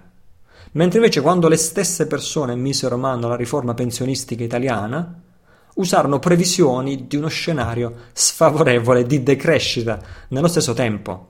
Quindi a uno dei due tavoli hanno mentito, cioè erano in cattiva fede. Quindi ci, ci dovremmo domandare quali pressioni internazionali in quegli anni portavano a fare carte false, a falsare i dati pur di far passare quel messaggio di falso europeismo.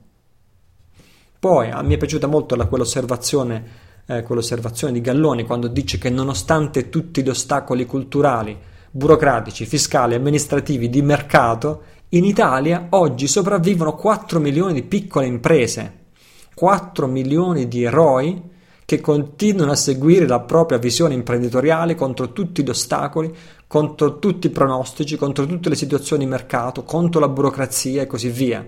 Questo è quello che va salvato in Italia prima che sia troppo tardi.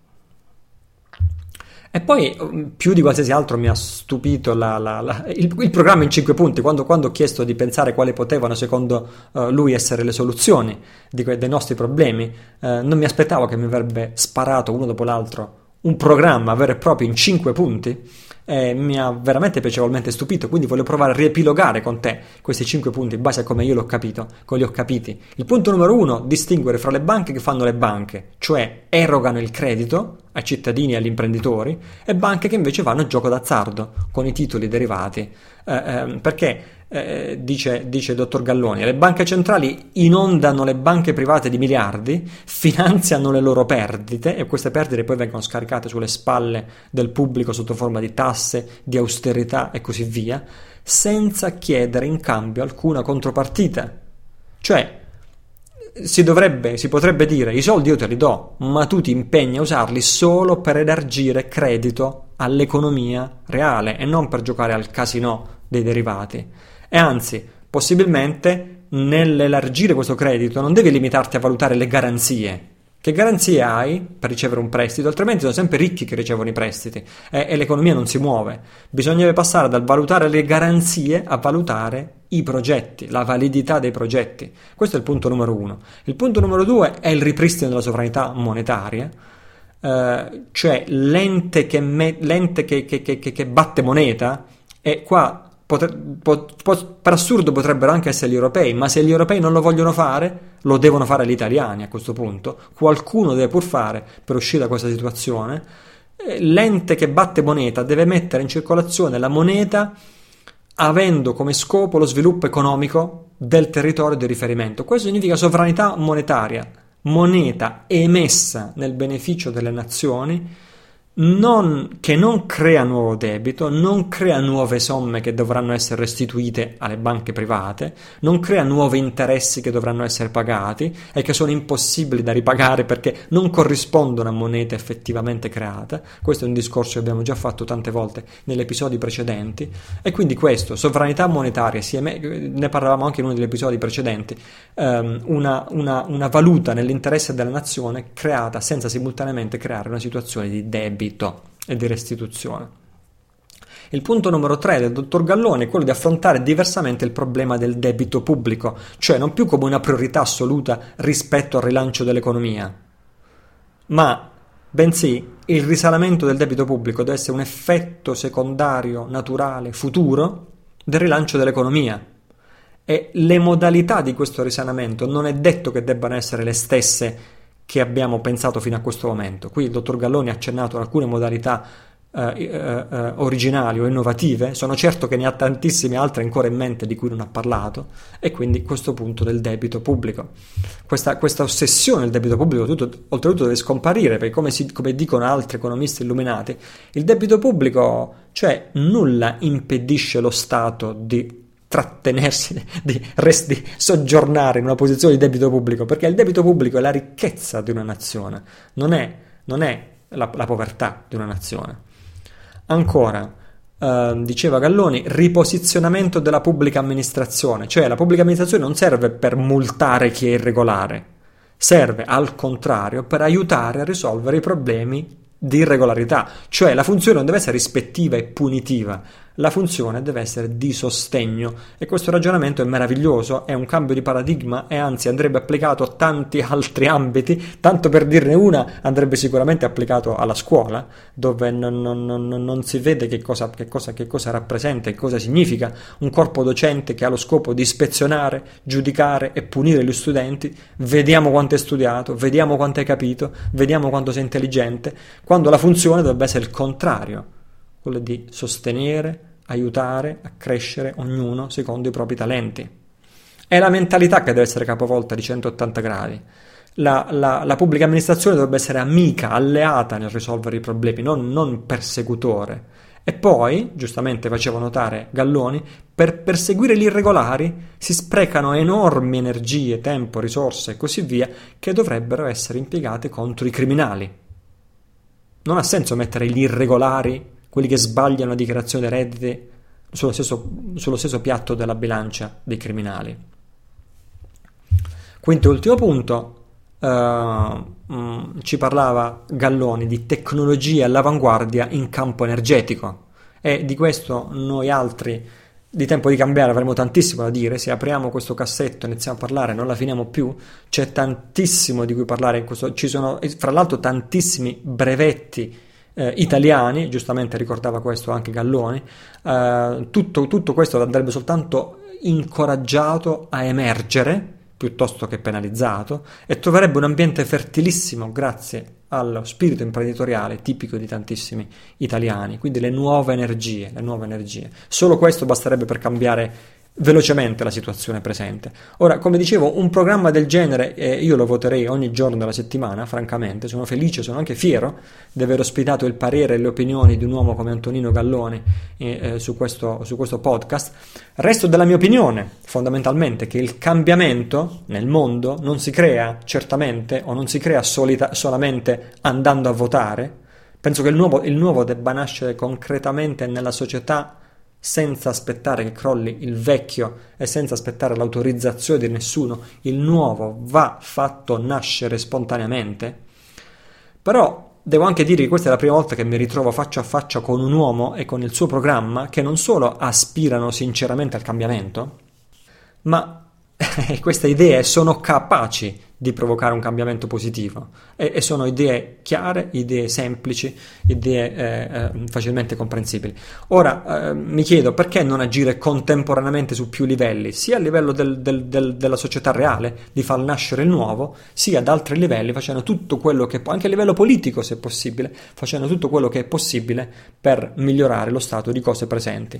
Eh, un programma economico come quello che ci ha proposto qui Antonino Galloni, tu pensa soltanto alle nuove tecnologie, ripeto, in materia energetica, senza contare tutto il resto che è invece importantissimo, tutto questo darebbe un impulso trasformativo enorme alla nostra situazione attuale. Ancora grazie al dottor Galloni e noi continuiamo fra 15 secondi.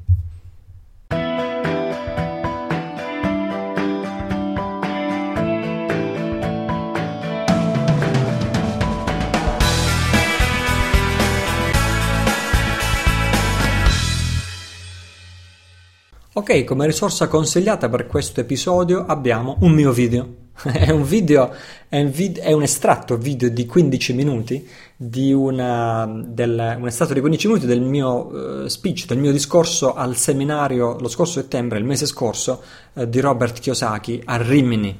Uh, lo puoi guardare fra le risorse consigliate di questo episodio, lo trovi alla pagina di questo episodio su www.tempodicambiare.it, uh, la pagina di questo episodio che è l'episodio 19, a fondo pagina, risorse consigliate, trovi questo video, ti raccomando di guardarlo, è un estratto di 15 minuti, attenzione perché ce ne sono due in circolazione in questi giorni, uno si chiama, mi sembra, Italo Cillo insegna Italo Cillo spiega come guadagnare eticamente con internet o qualcosa del genere. Quello che invece ti sto proponendo qui, perché è più affine a quello di cui stiamo parlando, si intitola, mi sembra, Come liberarsi dalla corsa del topo. Quindi sono due spezzoni distinte e separati, estratti dal mio, dal mio, dal mio eh, intervento al seminario di Rimini e, e, ovviamente era il seminario di Robert Kiyosaki e di altra decina o dozzina, credo, di uh, speakers americani, ero l'unico italiano invitato e nonostante si trattasse di un seminario di prosperità personale,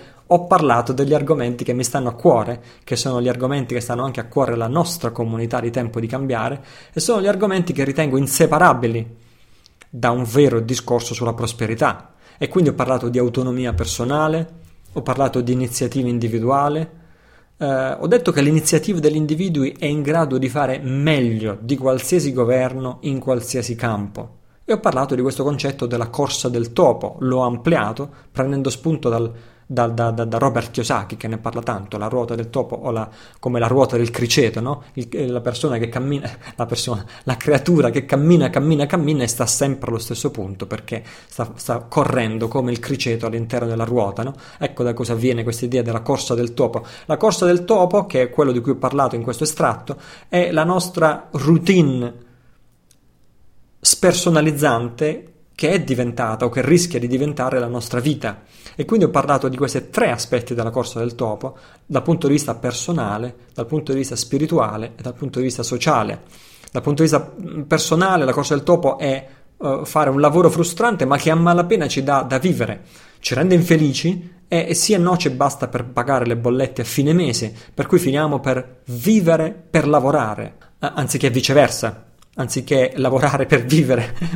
Poi la corsa del topo spirituale è, è, significa eh, svilire, svendere la nostra vera essenza, dimenticare chi siamo, dimenticare i nostri sogni, dimenticare quello che siamo venuti a fare in questo mondo, quali sono i nostri talenti e qual è la nostra missione.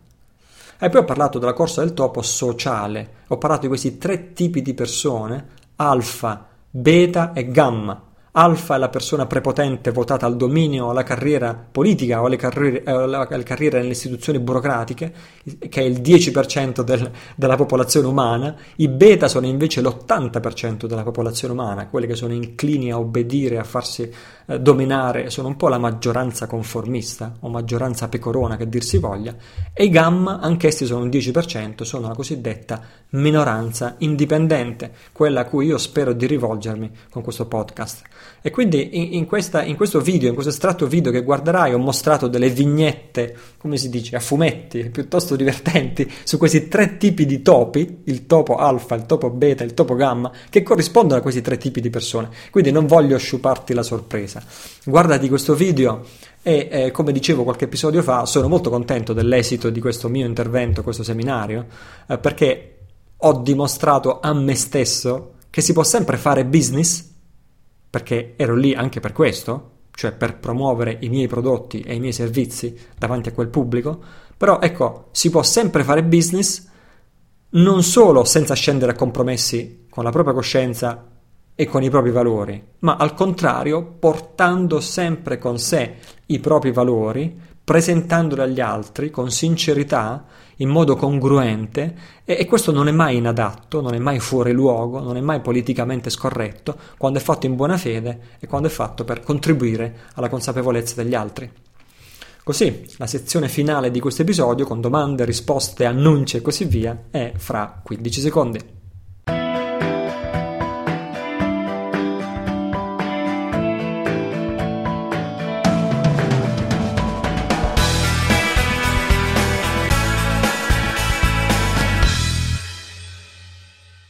Così eccoci all'angolo degli ascoltatori.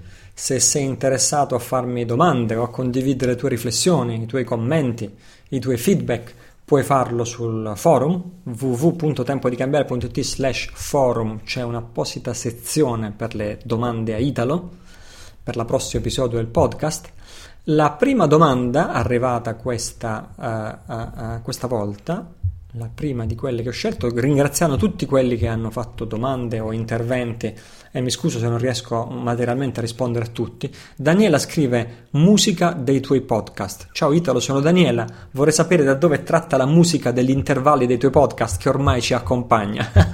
Grazie. Eh, eh, eh, Daniela, eh, la musica dei podcast è una musica originale di cui ho acquistato la licenza. Ci sono molti siti online che offrono stacchetti musicali di cui poi si possono acquistare diritti e poi usarli liberamente. Gli autori di solito non sono specificati, sono autori anonimi. Sono contento che ti piaccia questo stacchetto che ho scelto, piace anche a me. Anzi, ti dirò di più, sto, sto, sto, sto covando l'idea di acquistare una licenza speciale che c'è qui a Malta che mi permette di riprodurre nel podcast qualsiasi musica d'autore che mi venga in mente, un po' come la nostra SIAE italiana, no?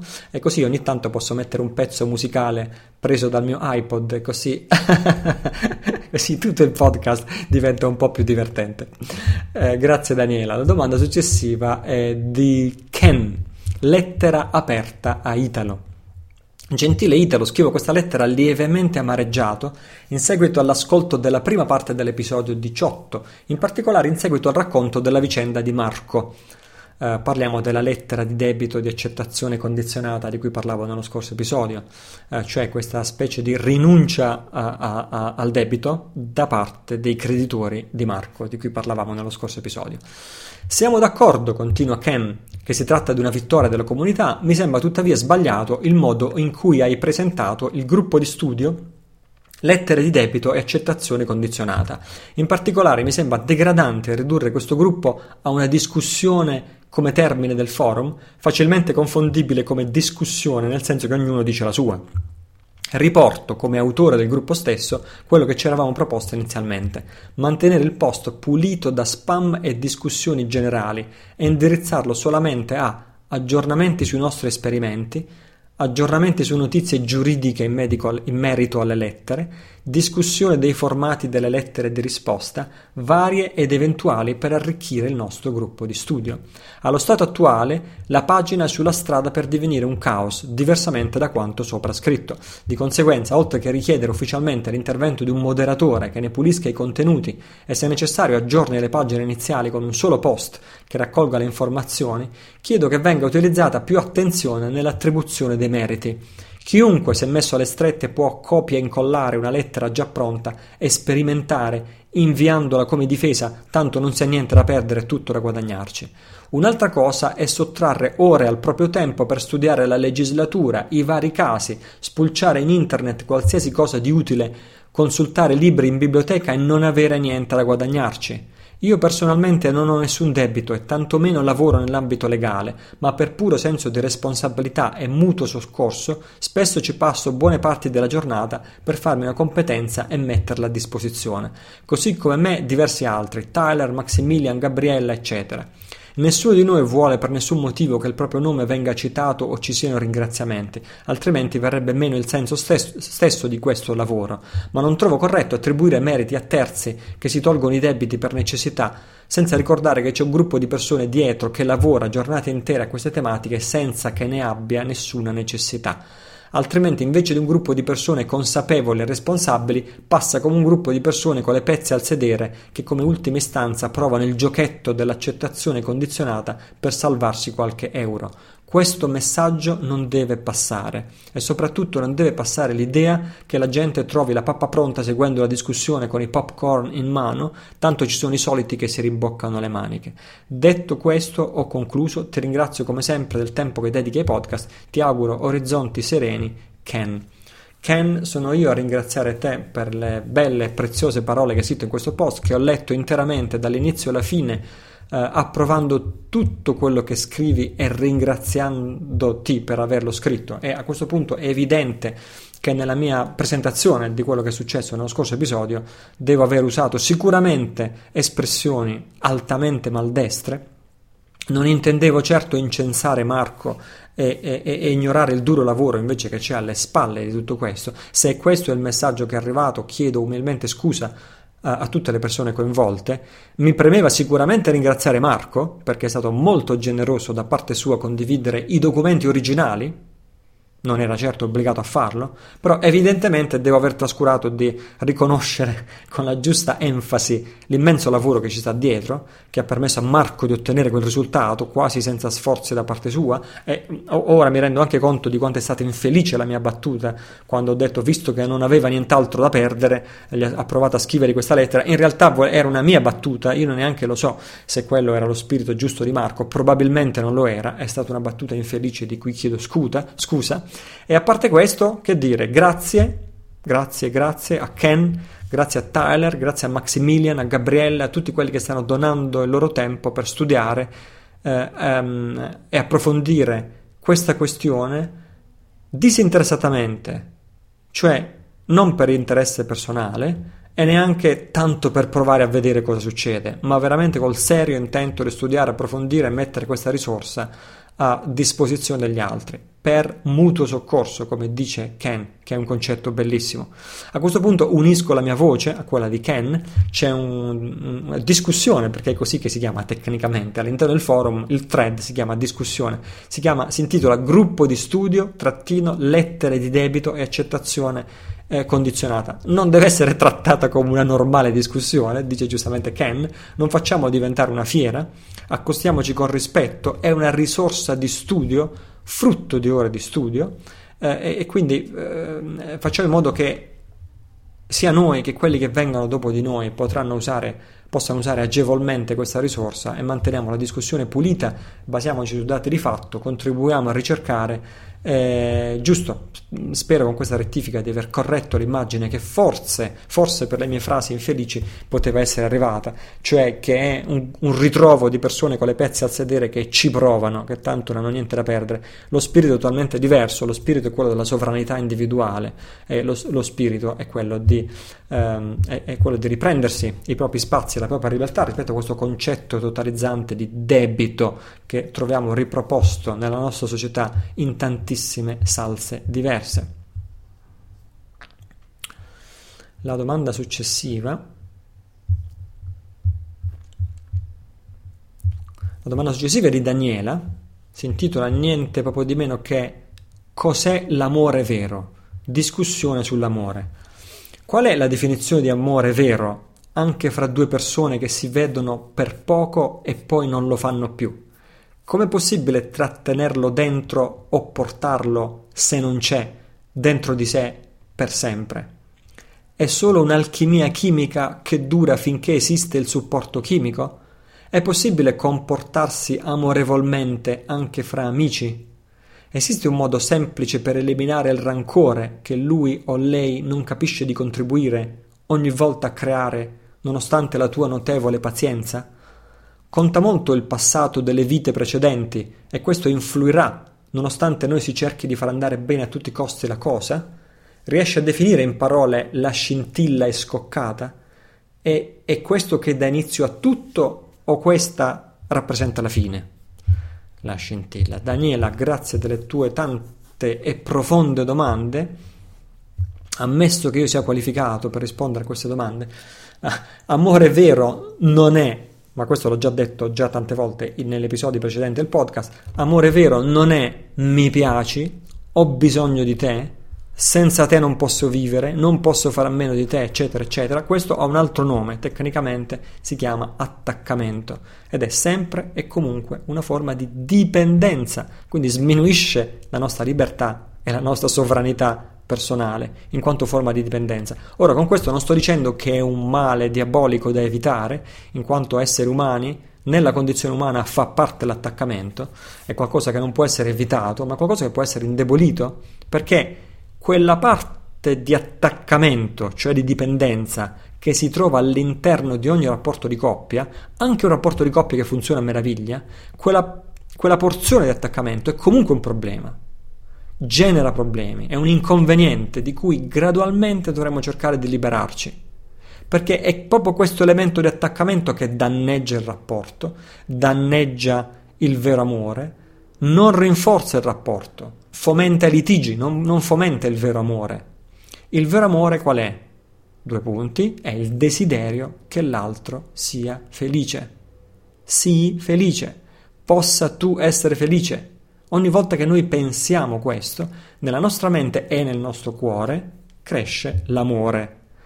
Ecco, se un rapporto, un rapporto, dominato da questo pensiero possa tu essere felice, quello sarebbe un rapporto perfetto, un rapporto quasi divino, un rapporto privo di problemi, di conflitti e così via. E per rispondere alla tua domanda, anche fra amici, la risposta è sì. Ci si può comportare amorevolmente an- anche fra amici, anzi sarebbe doveroso. Il vero amico è quello a cui noi auguriamo di essere felice.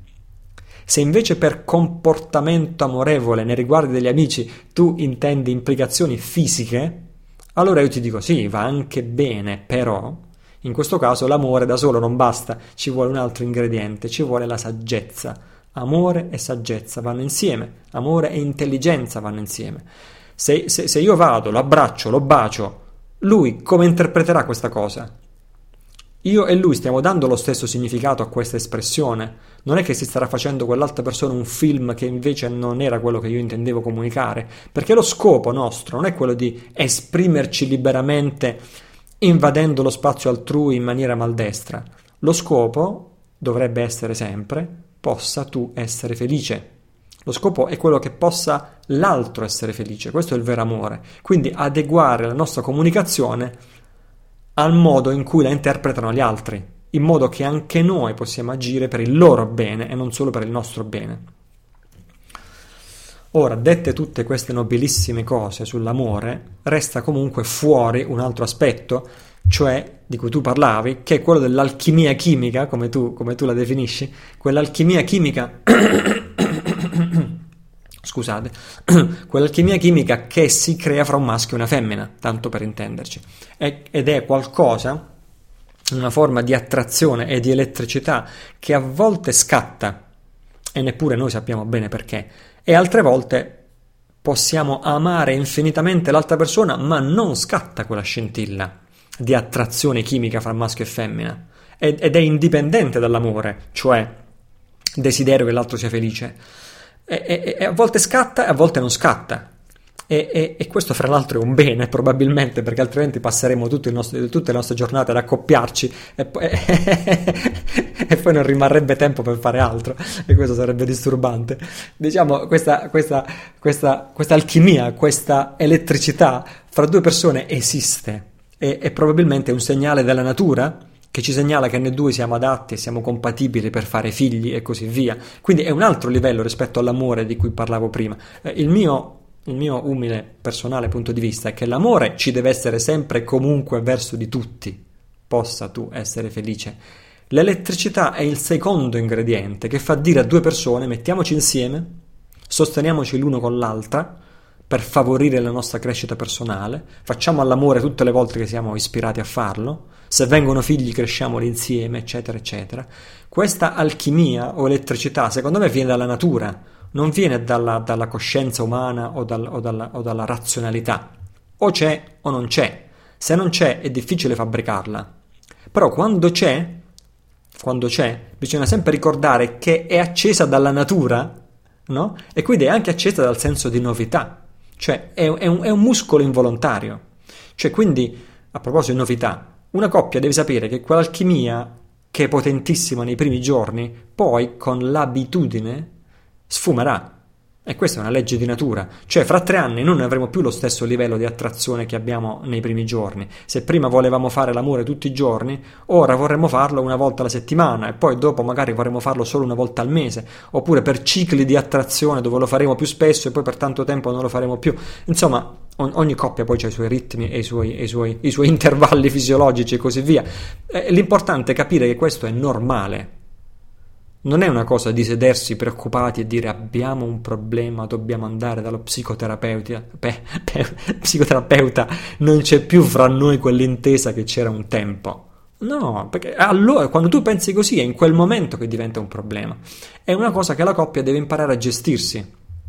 Ed è a quel punto, a quel punto che subentra l'amore, quello vero. cioè la coppia rimane insieme, perché lo scopo iniziale non era godere del corpo dell'altra persona, lo scopo era possa tu essere felice.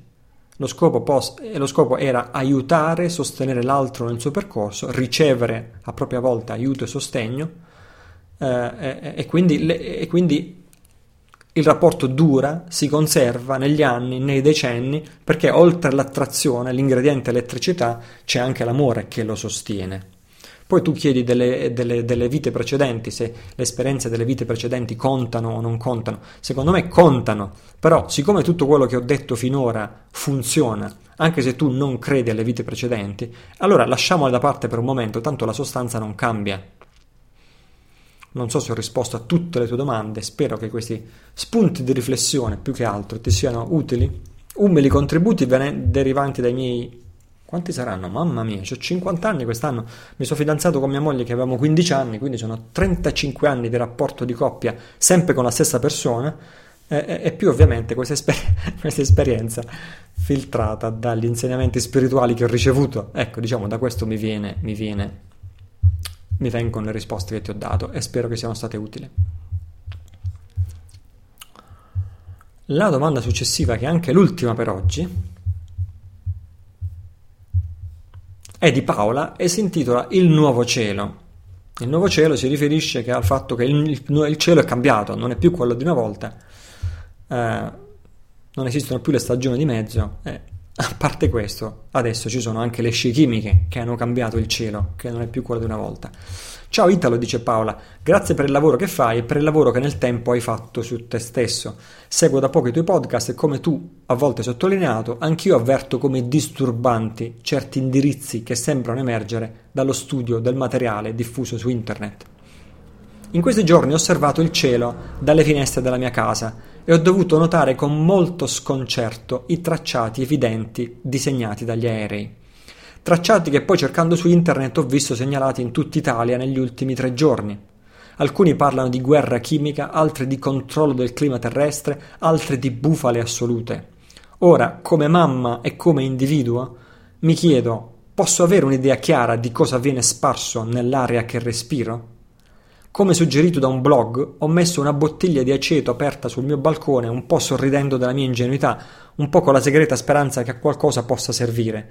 Vorrei sapere il tuo parere in merito e se come individui sovrani possiamo rivendicare il diritto all'aria che respiriamo. Un corissimo abbraccio, Paola. Paola, ricambio i saluti, ricambio gli abbracci. Grazie per, per, per, per darmi modo di riparlare di questo argomento Anzitutto posso solo dirti che sono fiero di aver contribuito a, solleva- a, crescere un pochino la consapevolezza di questa problematica delle scie chimiche, perché tante persone sono venute a conoscenza di questo attraverso questo podcast, questa tematica delle scie chimiche e poi ovviamente l'hanno approfondita con siti più accurati eh, di quello che io conosco. Eh, quindi grazie per darmi l'occasione di riparlarne, anche se non ne parlo volentieri. E anzi, no, se non ne parlo più spesso di questo argomento, non è perché non mi interessa, è soltanto perché Oh, um, eh, questo, questo, argomento mi fa letteralmente infuriare. Ebbene sì, il grande Italo Cillo che ha fatto tanto lavoro su se stesso, come tu scrivi, in realtà si, si infuria letteralmente. Eh, penso che la rabbia sia, sia, sia, un'emozione distruttiva, nociva per noi stessi e per gli altri quando la proviamo. Eppure è pure un dato di fatto. Quando io penso a questa cosa, questa cosa mi fa infuriare. Quindi cerco di tenerla a bada, evitando di concentrarmi su quelle cose che mi fanno infuriare fra l'altro sono cose su cui io non posso fare niente, non posso intervenire, non posso modificare quelle cose, non posso cambiarle. Quindi da questo senso di impotenza scaturisce ancora più rabbia. Bene, le scie chimiche sono una di queste cose, se non la principale. È più forte di me. Io do fuori di matto, ebbene sì, lo ammetto adesso pubblicamente, quando vedo quella robaccia nei cieli. E, e, e ti rispondo di sì. Questa è una di quelle cose di cui i responsabili un giorno dovranno rispondere e glielo auguro e quello non sarà un bel giorno per loro perché anche tutti quei documenti che, che, che affermano adesso o che confermano no? che si tratta soltanto di esperimenti di modificazione soltanto, soltanto fra virgolette di esperimenti di modificazione del clima eccetera eccetera sapete stata scoperta questa mappa no? questa mappa geografica del mondo in cui si, si vanno a vedere le operazioni di aerosol di irrorazione aerea eh, in tutto il mondo e per ogni c'è un simbolino per ogni nazione del mondo da cui si capisce Uh, qual è lo scopo in quella area della modificazione climatica, cioè qual è l'obiettivo. Ora, in Italia eh, stando a questa cartina geografica che non mi ricordo se è della Royal Air Force o di, no, di, una, di, una, di, un'agenzia climatica internazionale, non ricordo di preciso, però una mappa famosa che ha fatto il giro del mondo e che non vi ho fatto vedere fra le risorse consigliate soltanto perché mi, mi, mi, mi infurio quando, quando, parlo, quando parlo di questo argomento, allora preferisco non parlarne. E in questa mappa si conferma che in Italia gli aerosol, le scie chimiche, vengono utilizzate per non far piovere secondo questa carta geografica. Quindi, a parte i fenomeni mostruosi di siccità che abbiamo avuto questa scorsa estate in tutta l'Italia centro-settentrionale, quindi quale, non, non, si vede quale dovrebbe essere lo scopo di non far piovere in Italia e continuavano a errorare quotidianamente dalla mattina alla sera. Ma a parte questo, chi autorizza queste persone a modificare il clima? Chi ha votato per approvare queste operazioni? Quali sono gli effetti collaterali sul pianeta e sugli uomini? Quali sono gli effetti a lungo termine di questa robaccia che spruzzano nei cieli.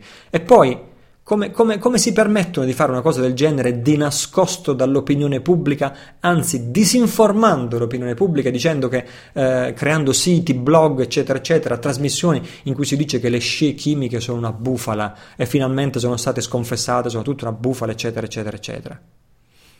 Senza contare, cara Paola, quanto costano queste opere? Quanto costa tenere tutti questi aerei per aria che spruzzano scie chimiche dalla mattina alle sera?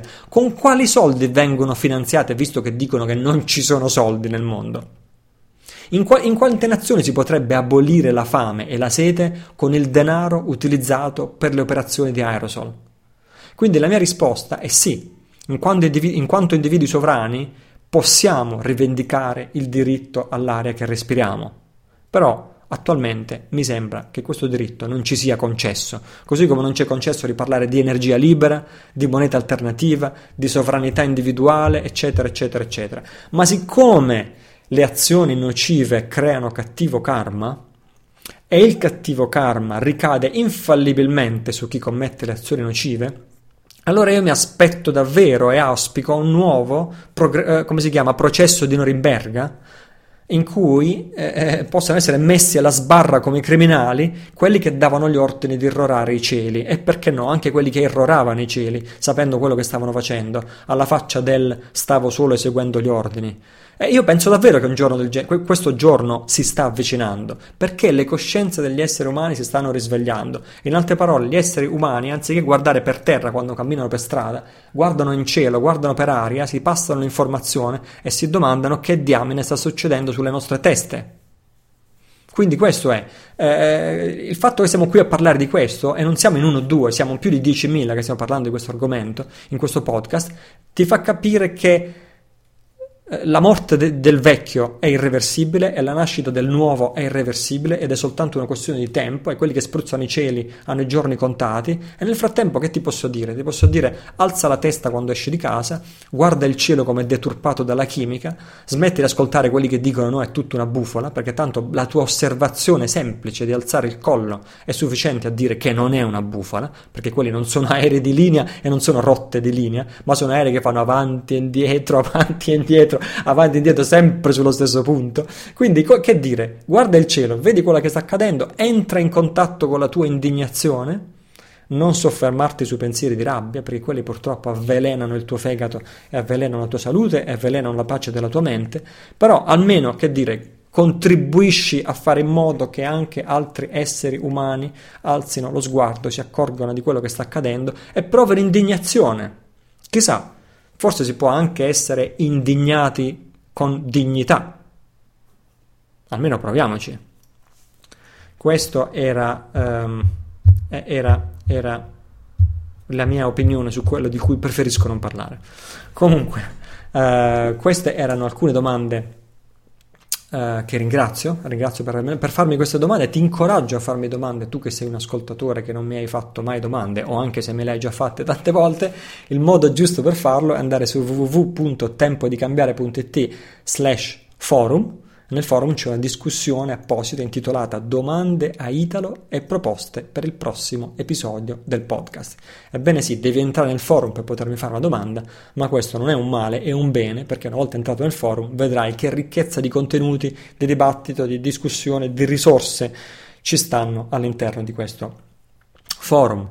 Um, in, questo, in, questo, in questa discussione particolare puoi anche proporti o puoi candidarti per un tuo intervento, una tua intervista o affinché venga inserito un tuo contributo audio all'interno del podcast. Um, che dire, prossimi appuntamenti, prossimi appuntamenti dal vivo, se tutto va bene, sperabilmente. Venerdì 16 novembre terrò una conferenza pubblica a Milano. Ripeto, a Milano, conferenza pubblica, la sera del venerdì 16 novembre sarà una bella occasione per incontrare gli amici di Milano e dintorni. Questo accadrà alle 21 di sera, sarà in una zona relativamente centrale, il posto, cioè la sala, la stiamo ancora definendo e um, confido di poterti dare già nel prossimo episodio um, la, la, il luogo esatto in cui venerdì 16 novembre alle 21 ci vedremo a Milano nel corso di questa conferenza pubblica. Poi, um, che dire, Uh, alt- altro, altro, prossimo appuntamento di cui molti stanno aspettando, la fine del mondo. La fine del mondo, come tutti voi sapete, è il 21 dicembre 2012, come tutti sapete, è il titolo del nostro secondo raduno Tempo di cambiare, intitolato per appunto La fine del mondo. Ora, devo ammettere che i preparativi per questo evento sono in gravissimo ritardo, uh, però devo anche dire che in questa settimana mi è venuta una di quelle idee che secondo me è la struttura migliore che vorrei dare a questo evento e quindi ci sto ancora pensando, ci sto ancora lavorando. Uh, per il resto anche la definizione della sala, del luogo preciso è in grandissimo ritardo. Però nel frattempo, grazie, grazie, grazie a tutti quelli che nel forum stanno dibattendo, stanno contribuendo su qual è il luogo migliore, eh, la, l'hotel, l'albergo, la sala, le date migliori, la durata migliore, eccetera, eccetera. Uh, grazie a coloro che si stanno facendo avanti per aiutare sono ancora fiducioso che riusciamo a organizzare nel modo migliore questo secondo raduno um, in contemporanea con la fine del mondo. Uh, e, e, e, e, ancora una volta ringrazio chi si è candidato ad aiutare, ci risentiremo presto su questo argomento. Nel frattempo, volontari aiutanti sono sempre benvenuti. La zona al 90% ormai sarà quella di Rimini, Riccione, Gabicce. Queste sono le zone su cui si sta focalizzando la ricerca del del hotel, della sala e così via. Uh, nel prossimo episodio, il prossimo episodio naturalmente fra 15 giorni sarà l'episodio 20, non vorrai perderlo perché se tutto va bene ho in programma un'intervista esplosiva. Nel frattempo eh, iscriviti alla mailing list perché anche se ti, se ti, iscrivi a iTunes ti raccomando di iscriverti al podcast in, in iTunes così da ricevere automaticamente ehm, gli aggiornamenti, i nuovi episodi, però come ben sai l'aggiornamento iTunes non è assolutamente automatico, devi essere tu a collegarti, scaricare, aggiornare e così via. Quindi per ulteriore comodità, comodità se tu lasci il tuo indirizzo email nel, nel, alla pagina di questi podcast, alla pagina di ogni episodio, che sono le stesse pagine in cui è possibile scaricarli, potrò avvisarti, potrò mandarti questo gentile promemoria la mattina stessa del giovedì in cui esce il nuovo episodio, ricevi una comoda email alle sette e mezza del mattino, se non ricordo male, mi sembra che è sempre la stessa ora, alle sette e mezza del mattino ti mando un'email che ti dico ecco uscito uscito il nuovo episodio del podcast. Così, giusto un promemoria eh, dove per comodità puoi andartelo subito a scaricare. Questo è Tempo di cambiare. Gli episodi li trovi tutti su www.tempodicambiare.it. Questo è, come dire, il podcast della minoranza indipendente. È il podcast di quelli che vogliono pensare con la propria testa, sviluppare il proprio cuore, migliorare il mondo. Io sono Italo Cillo, sii felice, ci risentiamo fra 15 giorni.